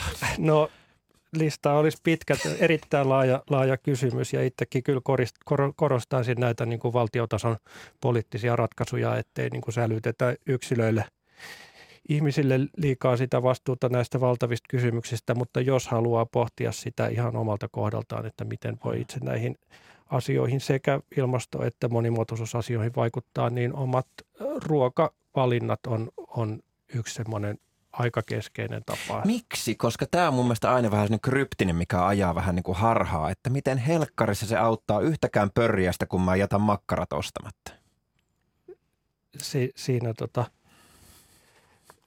miten, miten tämän lyhyesti sano, sanoisi, että tota, li, lihan tuotanto vaatii niin kuin per, per tuotettu kilo niin paljon enemmän resursseja ja maata kuin kasvien tuotanto, että niin kuin lihan vähentäminen ruokavaliossa on yksi, yksi semmoinen niin kuin tehokas mm. tapa vaikuttaa näihin molempiin mm. kysymyksiin näin hyvin lyhyesti sanottuna. Eli to, syömällä vähemmän lihaa voi jäädä elinalueita muille enemmän niinkö?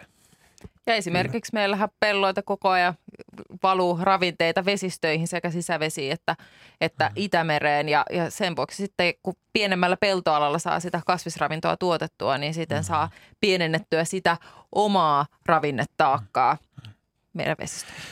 Mä jäin jotenkin vielä kelaamaan tai pohtimaan niin kuin tätä yksilö, yksilön tason hommaa, että Toki, niin kuin Petteri sanoi, että, että et haluaisi sälyttää niin kuin liikaa vastuuta sille yksilölle, mutta se on tavallaan aika ymmärrettävää ja väistämätöntäkin, että jokainen alkaa pohtimaan myös, että mitä minä voin tehdä. Ja vaikka sillä ei olisikaan suuressa mittakaavassa juuri minkäänlaista merkitystä, niin sillä voi ainakin olla sitä henkilökohtaista fiilistä parantava vaikutus. Ja juuri niin kuin sanoit, että kun jokainen miettii, niin silloinhan sillä alkaa olla jo valtava vaikutus. Hmm. Ja vielä, vielä niin kuin korostaisin sitä näistä positiivisista asioista, että mahtavaa, että niin moni jo pohtii. Mm. Nimenomaan. Heikkikin pohtii. Joo, Etelä-Savon muon Emmis, hän oikeastaan lähti siitä, että mitä voidaan tehdä monimuotoisuuden vähentämiseksi. Niin kyllä mä, mä olen sitä mieltä, että kyllä maankäytön muutokset, kaupungistuminen, metsäkato, metsien elinympäristöjen mm. pirstoutuminen on se kaikkein vakavin tekijä. Mutta jännittävää tässä on se, että nämä maankäytön muutokset mm. niin vaikuttavat myös ilmastoon epäsuorasti joskus jopa suorasti. Eli, eli tämä, tämä lisääntynyt kaupungistuminen ja elinympäristöjen pirstoutuminen, niin niillä on myös vaikutus ilmaston lämpenemiseen. Onko tuommoisenkaan suitsiminen yksilön käsissä? No ei. Mä kuulun siihen ikäpolveen, jolloin tavattiin sanoa, että, että tuota, ajattele globaalisti ja toimi paikallisesti, eli ajattele maailmanlaajuisesti, mutta teet työsi siinä kotipiirissä. Ja, ja, ja, ja tota, mutta en mä, en, en mä lähde arvailemaan tätä. Että kyllä mä sälyttäisin päävastuun kuitenkin valtiollisille tahoille. Kaksi kolmasta, saadaanko me kolmas kolmas vielä tähän näin kertoo? Oletko samaa mieltä? No siinä mielessä tota, nämä hienosti kytkeytyy toisiinsa tässä keskustelussa, jos puhutaan ilmastonmuutoksesta ja sitten just tästä luonnon monimuotoisuuden vähenemisestä, niin useimmiten ne on aika samoja ne, mitä mm. pitäisi tehdä asioille ja, ja toki niin kuin mitä laajemmassa skaalassa asioita katsotaan vaikka nyt sitten Suomessa valtiollisessa tai edes kunnallisella tasolla, niin, niin siellähän niitä oikeita isoja mm. päätöksiä sitten tehdään, että mahtavaa, että ihmiset itse miettivät, mitä itse voivat tehdä ja, ja onhan sitten toisaalta niillä yksilöilläkin mahdollisuuksia vaikuttaa varsinkin siihen omaan ruokailuun ja asumiseen ja liikkumiseen, mutta sitten myöskin sitten päätöksentekijöihin. Ennen liikennetiedotetta tähän samaan aihepiiriin lyhyesti Empsun viesti. Mielestäni on oikeastaan jopa hieman voimaannuttavaa ajatella, että juuri minä ja me voimme vaikuttaa niin hyvässä kuin pahassakin. Hmm. Hmm. Näin se voi olla. Ja oikeastaan se pitäisikin olla tällä tavalla, jos miettii sitä vaan hirveän herkästi. Ju- juuri näitä luin tuossa alkupuolella näitä uutisotsikoita, niin, niin tuota, kyllä se jyrä on aika vahva. Mutta sitten kun miettii, että ketä ne on ne, ne ja ketä me ollaan me me, mm. että kaikkihan me ollaan osa niitä ihmisiä, jotka sitten niitä päätöksiä loppupeleissä tekee. Mm.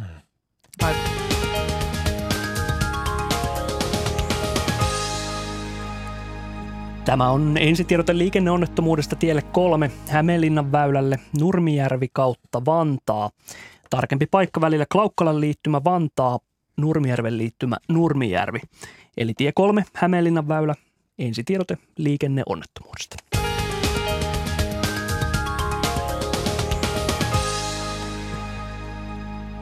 Ja seuraava soittajamme on Ahvenanmaalta Esa. Terve Esa. No hei hei. Mä oon täällä Kumlingen saaristossa itäpuolella tässä seitsemän hehtaarin saaressa ollut jo lähemmäs 50 vuotta. Ja wow. En ole asunut koko aikaa täällä, mutta, mutta tota, ahkerasti täällä ollaan käyty. Ja, ja tässä on muutama semmoinen mielenkiintoinen juttu, missä tämä ilmastonmuutos on vaikuttanut aika nopeasti. On sen, että ensinnäkin täällä on satoja kallioluotoja ja niillä ennen kasvoi tällainen musta viinimarjan villivarianttiluule, jota kutsutaan täällä tistroniksi. Se on musta viinimarja, mutta maku on huomattavasti happamampi kuin tänne puutarhassa kasvanut marja. Ja se on nyt, voi sanoa, että hävinnyt täältä ainakin niin kuin täysin. Ja mä näen, että se syy ennen näin luodolla ei kasvanut mitään, ehkä vähän katajaa. Ja kataja on lisääntynyt ensin ja se kataja hävittää tämän musta viinimarja.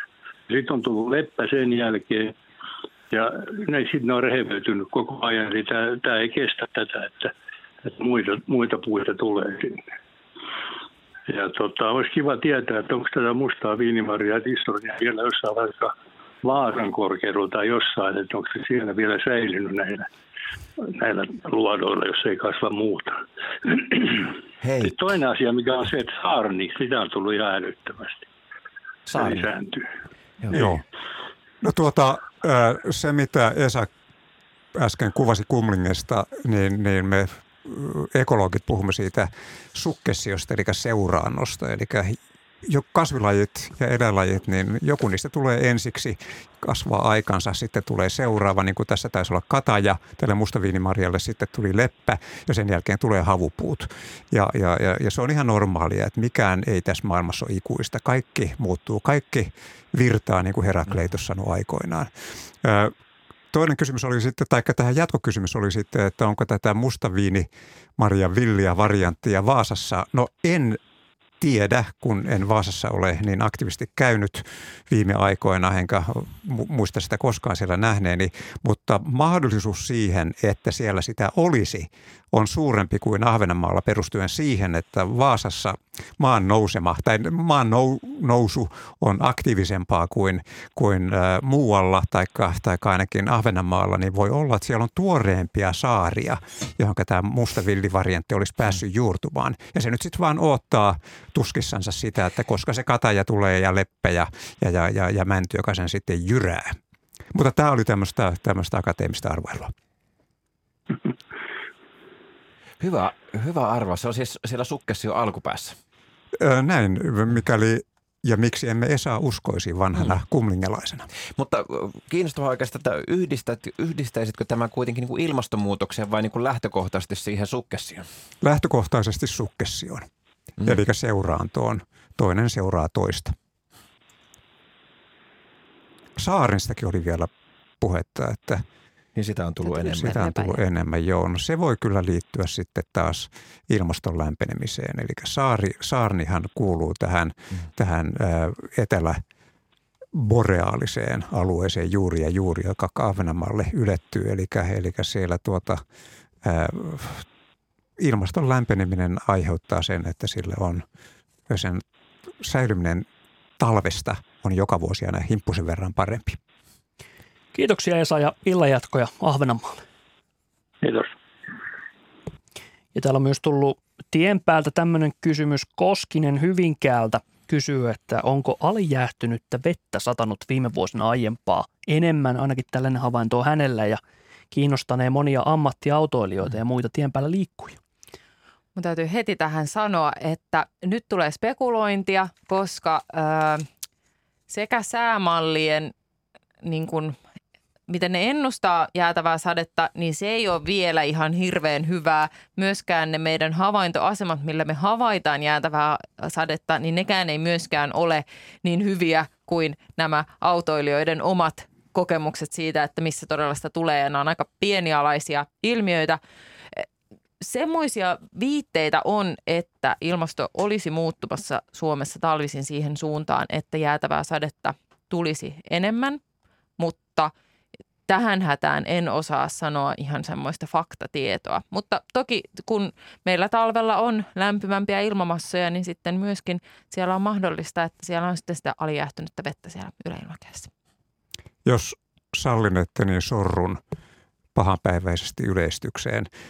Kertoo varmaan ja, ja asiantuntijana oikean, oikeassa, mutta niin monta kertaa kuin tässä jakkara, tällä jakkaralla olen istunut, niin Konsaan ei ole lähetyksen aikana tullut neljää liikennetiedotusta. Ja jos Markku, Markku selittäisi siihen, että miksiköhän niitä liikenneilmoituksia sitten on tänään tullut enemmän kuin koskaan. Ja mä haluan kuulla sun ääntä lisää, se, se on niin miellyttävä ääni, vaikka mä näen sut, mutta mä välillä voi ottaa silmät kiinni ja kuunnella. No puhuit tuosta, että pelti on kolissut ja, ja hmm. tuota, jos me nyt lasketaan peltien kolissemisen ja, ja, ja tuota alijähtyneen veden välistä suhdetta ja korrelaatiota, niin se näyttäisi olevan aika hyvä. Eli... Mutta, mutta otan tämän lähinnä ei vakavasti. Kiitos tästä selvennyksestä. Rivien välistä voisi sanoa, että liikennetiedotteita tullaan kuulemaan jatkossa entistä enemmän. Kö? Niinkö? No sinähän se varmaan kertoo, varmaan ehkä tuo osaa sanoa parhaiten. Ilmeisesti olisi suuta siihen, niinkö? Mutta siihen vaikuttaa myös muun muassa renkaiden kehittyminen ja tienhoidolliset toimenpiteet ja autoilijoiden ajokyky, joten ihan näin suoraviivaista päätelmää ei uskalla tehdä. Ehkä palaamme tähän joku toinen kerta ja otamme Armin Vampulan suunnalta linjoille. Hyvää iltaa. No kiitos ja hyvää iltaa kaikille kuuntelijoille. Minkälaista tarinaa on tarjolla? No, mulla ei nyt varsinaisesti ole mitään kysyttävää, vaan mm. havaintoja. Mm-hmm.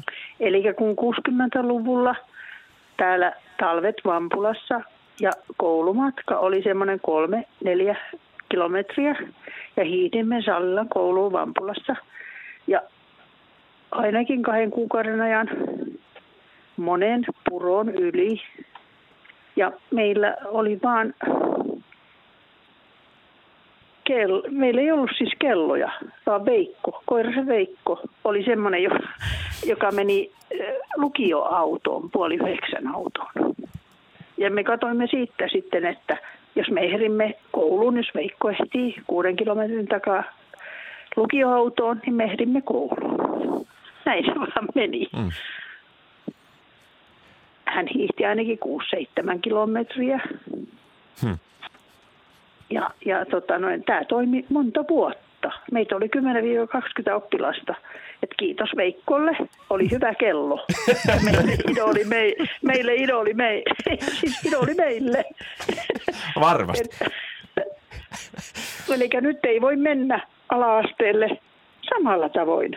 Koulukyyti vie mm. alaasteelle, yläasteelle ja lukioon.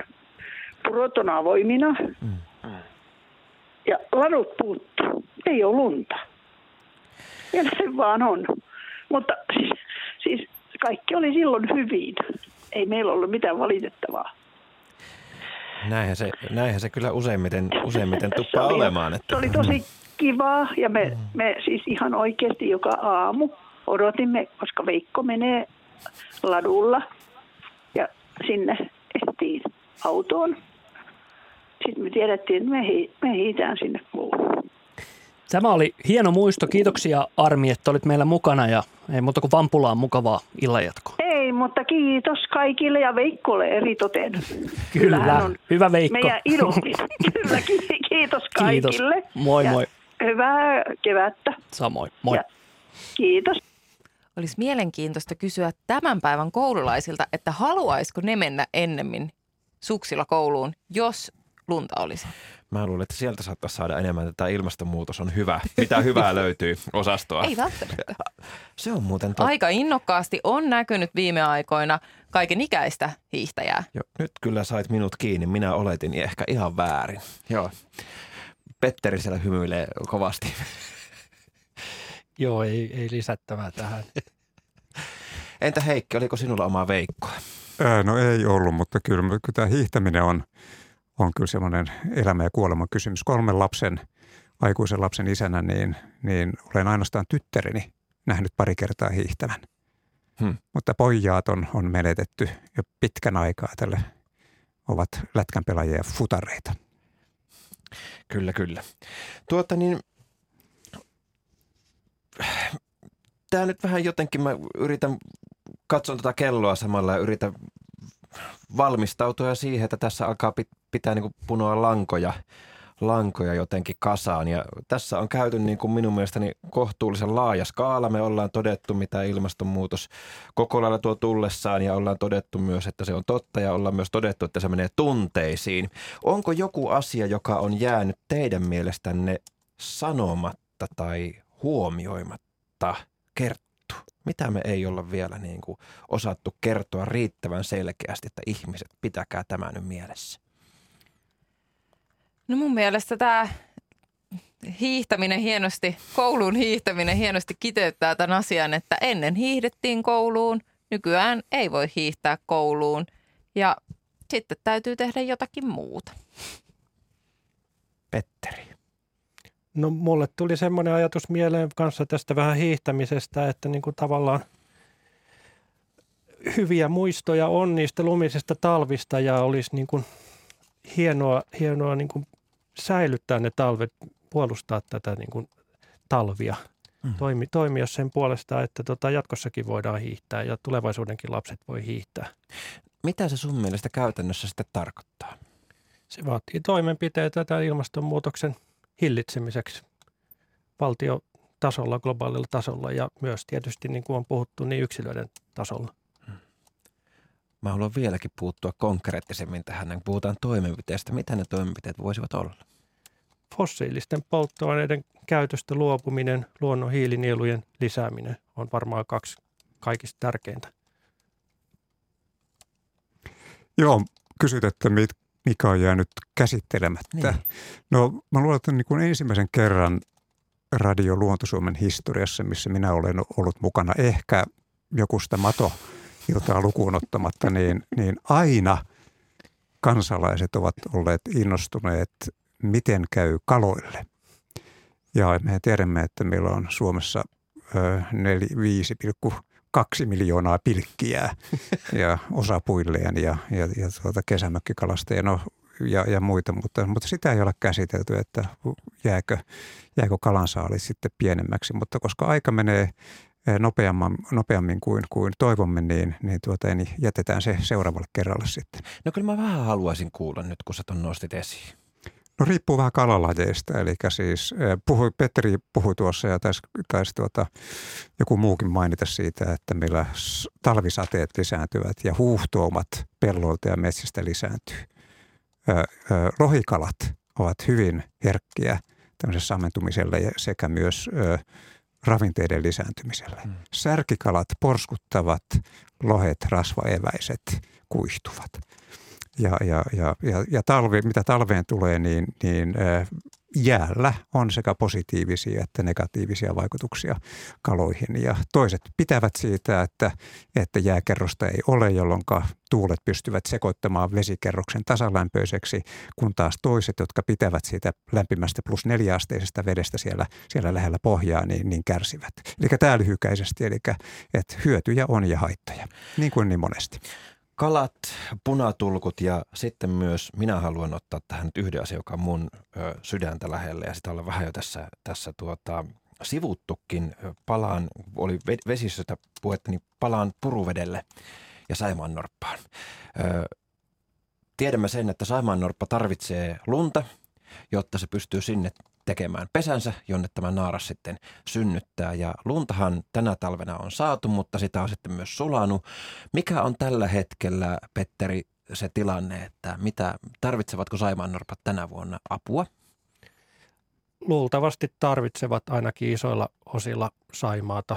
Ja onneksi on sentään sen verran hyvä tilanne, että meillä on jäätä, joka kantaa ne mahdolliset apukinokset, joita, joita tehdään ja, ja luntakin on saatu. Että tota, siltä näyttää tällä hetkellä, vaikka, vaikka vielä ei ole tehty päätöstä sen kolaus, apukinos kolausoperaation laajuudesta, että, että niitä, niitä tarvitaan. Ja hienoa, että ollaan tämmöinen sopeutumiskeino Saimaan Norpan osalta keksitty ja saatu käyttöön, että tota, niin pitkään kuin meillä on, on jäätä ja lunta kolattavaksi, niin, niin sillä tavalla voidaan merkittävästi auttaa Saimaan Norppaa. Viime talvihan oli huono suoraan sanottuna. Se oli surullinen Saimaannorpan kannalta, mutta mainitsit myös, että ihminen on tässäkin nyt sitten tullut avuksi, vaikka saattaa olla minimaalista ja, ja tekohengitystä, mutta myös on tällaisia Saimaannorpan pönttöjä kehitelty. No, Millainen on Saimaannorpan pönttö? Se on tosiaan, tosiaan nyt vasta kehitys- ja tutkimusvaiheessa, vaiheessa, että minkälaisilla tämmöisillä keinopesillä voidaan sitten norppia auttaa siinä tilanteessa, jos ei ole mahdollista näitä apukinoksia tehdä. Ja ja tota, muun muassa sellaisia ponttooneilla kelluvia niin kuin lauttoja, jossa on semmoinen vähän niin kuin kupumainen katto, niin on, on kokeilussa. Ja alustavia hyviä lupaavia tuloksia on, on että semmo, semmoinenkin menetelmä voi, voi toimia, mutta tota, tietysti se on sitten jo ihan eri mittaluokan operaatio, jos meidän tarvitsisi koko Saimaalla, koko Saimaan Norppa kantaa auttaa tämmöisillä keinopesillä, että tämä apukinos homma nyt on vielä niin kuin kohtuullisen helposti organisoituva ja, ja vähän niin kuin luomu, luomuratkaisu. Voitko avata vielä nopeasti, että mitä tarkoittaa niin kuin, mitä se tarkoittaa käytännössä, jos, jos Saiman norppakanta pitäisi tämmöisillä kupoleilla pelastaa?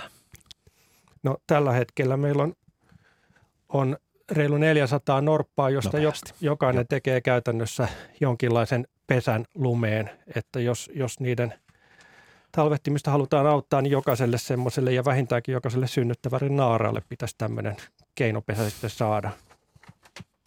Hyvä. Tässä vaiheessa kiitoksia hyvät vieraat Heikki Setälä, Petteri Tolvanen ja Kerttu Kotakorpi. Kiitoksia Markku Sipi. Kiitoksia Jyrki Hakanen. Tämä oli Luonto Suomen talvet katoavat ilta ja ennen kaikkea kuuntelijoille kiitokset kysymyksistä. Näitä tuli laidasta laitaan.